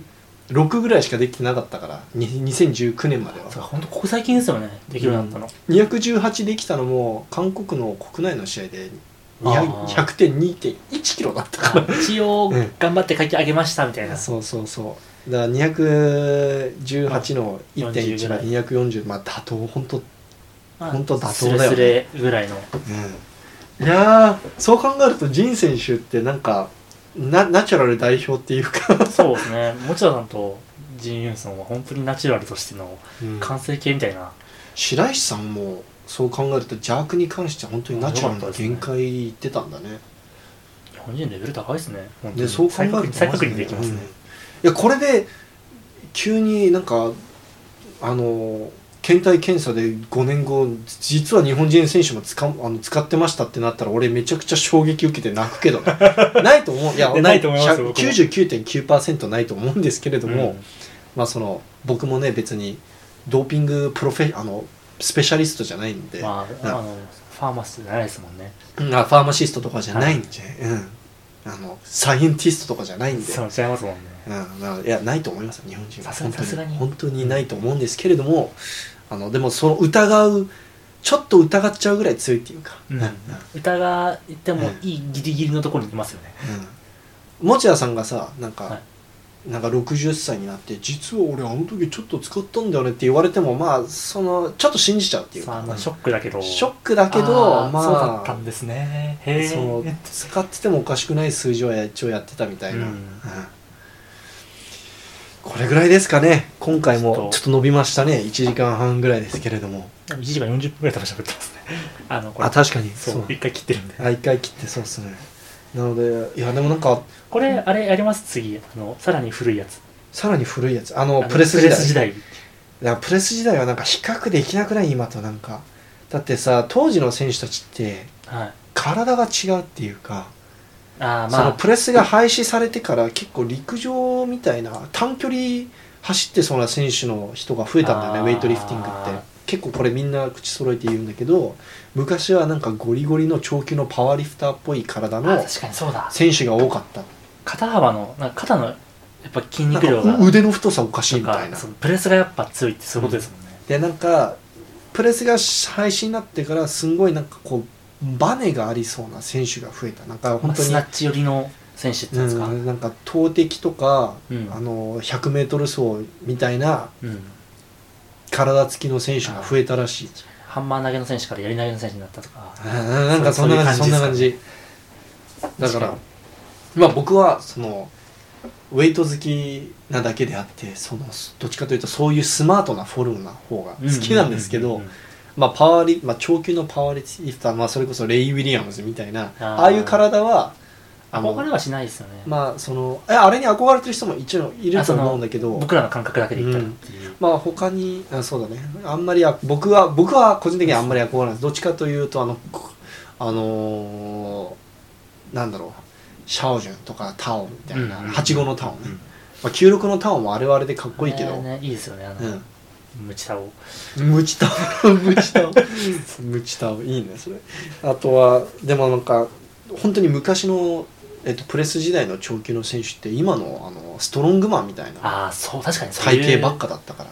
プレスで231ですっけ、うんワールドレコードそうそうあのなんかたまにいるのがプレスよりあのジャプレスが邪悪より強い選手とかいたりする220キロ押したのに させない みたいな、えもう疲れちゃってさせないみたいなー、そっか、まあ、第三最後の最後のだって休止やってるからさあ236.5でしたあマジでワールドレコードやばでスナッチ180です直近弱いよ ねちょっと今だと弱いよそれね弱いですよねでうんジャークが37.5え37.5うんやばいね本当にプレスで消耗してますねこう見るとうんトータル645だってもう当時の試合しかもあのパワーリフティング試合と同じぐらい長かったらしいからもう本当にもうあしかもラウンド制ですかじゃあ、うんそのあいやえ重量を上げていくあなら性だアったッとプ制ですけど、うんでもああのまあ3種目あったら最終一番最後の人だったらもう本当にもうす冷え切ってると思うんだよ確か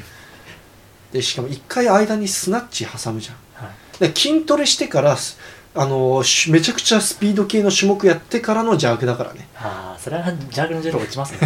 自あ然とですね当時のプレスがめちゃくちゃ強い理由の一つとして挙げられてるのが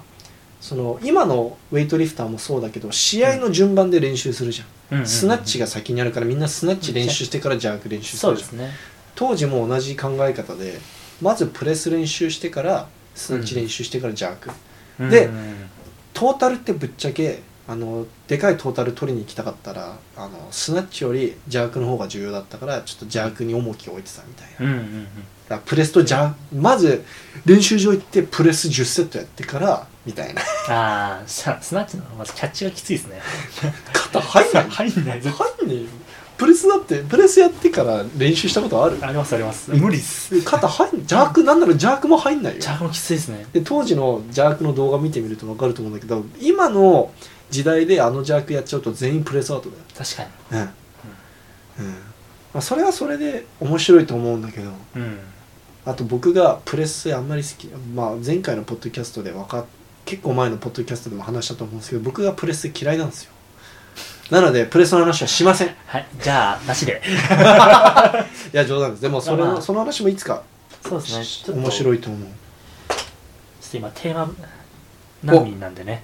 そうだね なんかなんかいいテーマがあったらそれについてね、うん、西田マンが消える前にねいろいろ話しておきたいですそうですえね何ヶ月間幽閉されるんだっけ10ヶ月ですえ何月からだっけ正式に5月の11日から行くんでだからあと3ヶ月ですか収録したのが2月1日なんでいやあとたくさんポッドキャスト収録しようね はいじゃあ石田マンはいうんこんぐらいかな今回、もう2時間近いから、このテーマちょっと面白かったですね、結構面白かっ面たよ白かったですね、うん僕やはっぱ数字で見るとね分かりやすいし分かりやねすいということでこれぐらいにしておきますはい、はで最後にいつも通り宣伝なんですけれども WeLiftWeights のテーピングとえニースリーブ結構好評ですおはいありがとうございますはい、ぜひ、えー興味ある方はチェックしておいてください。weliftweights.store.ne.jp だったかな。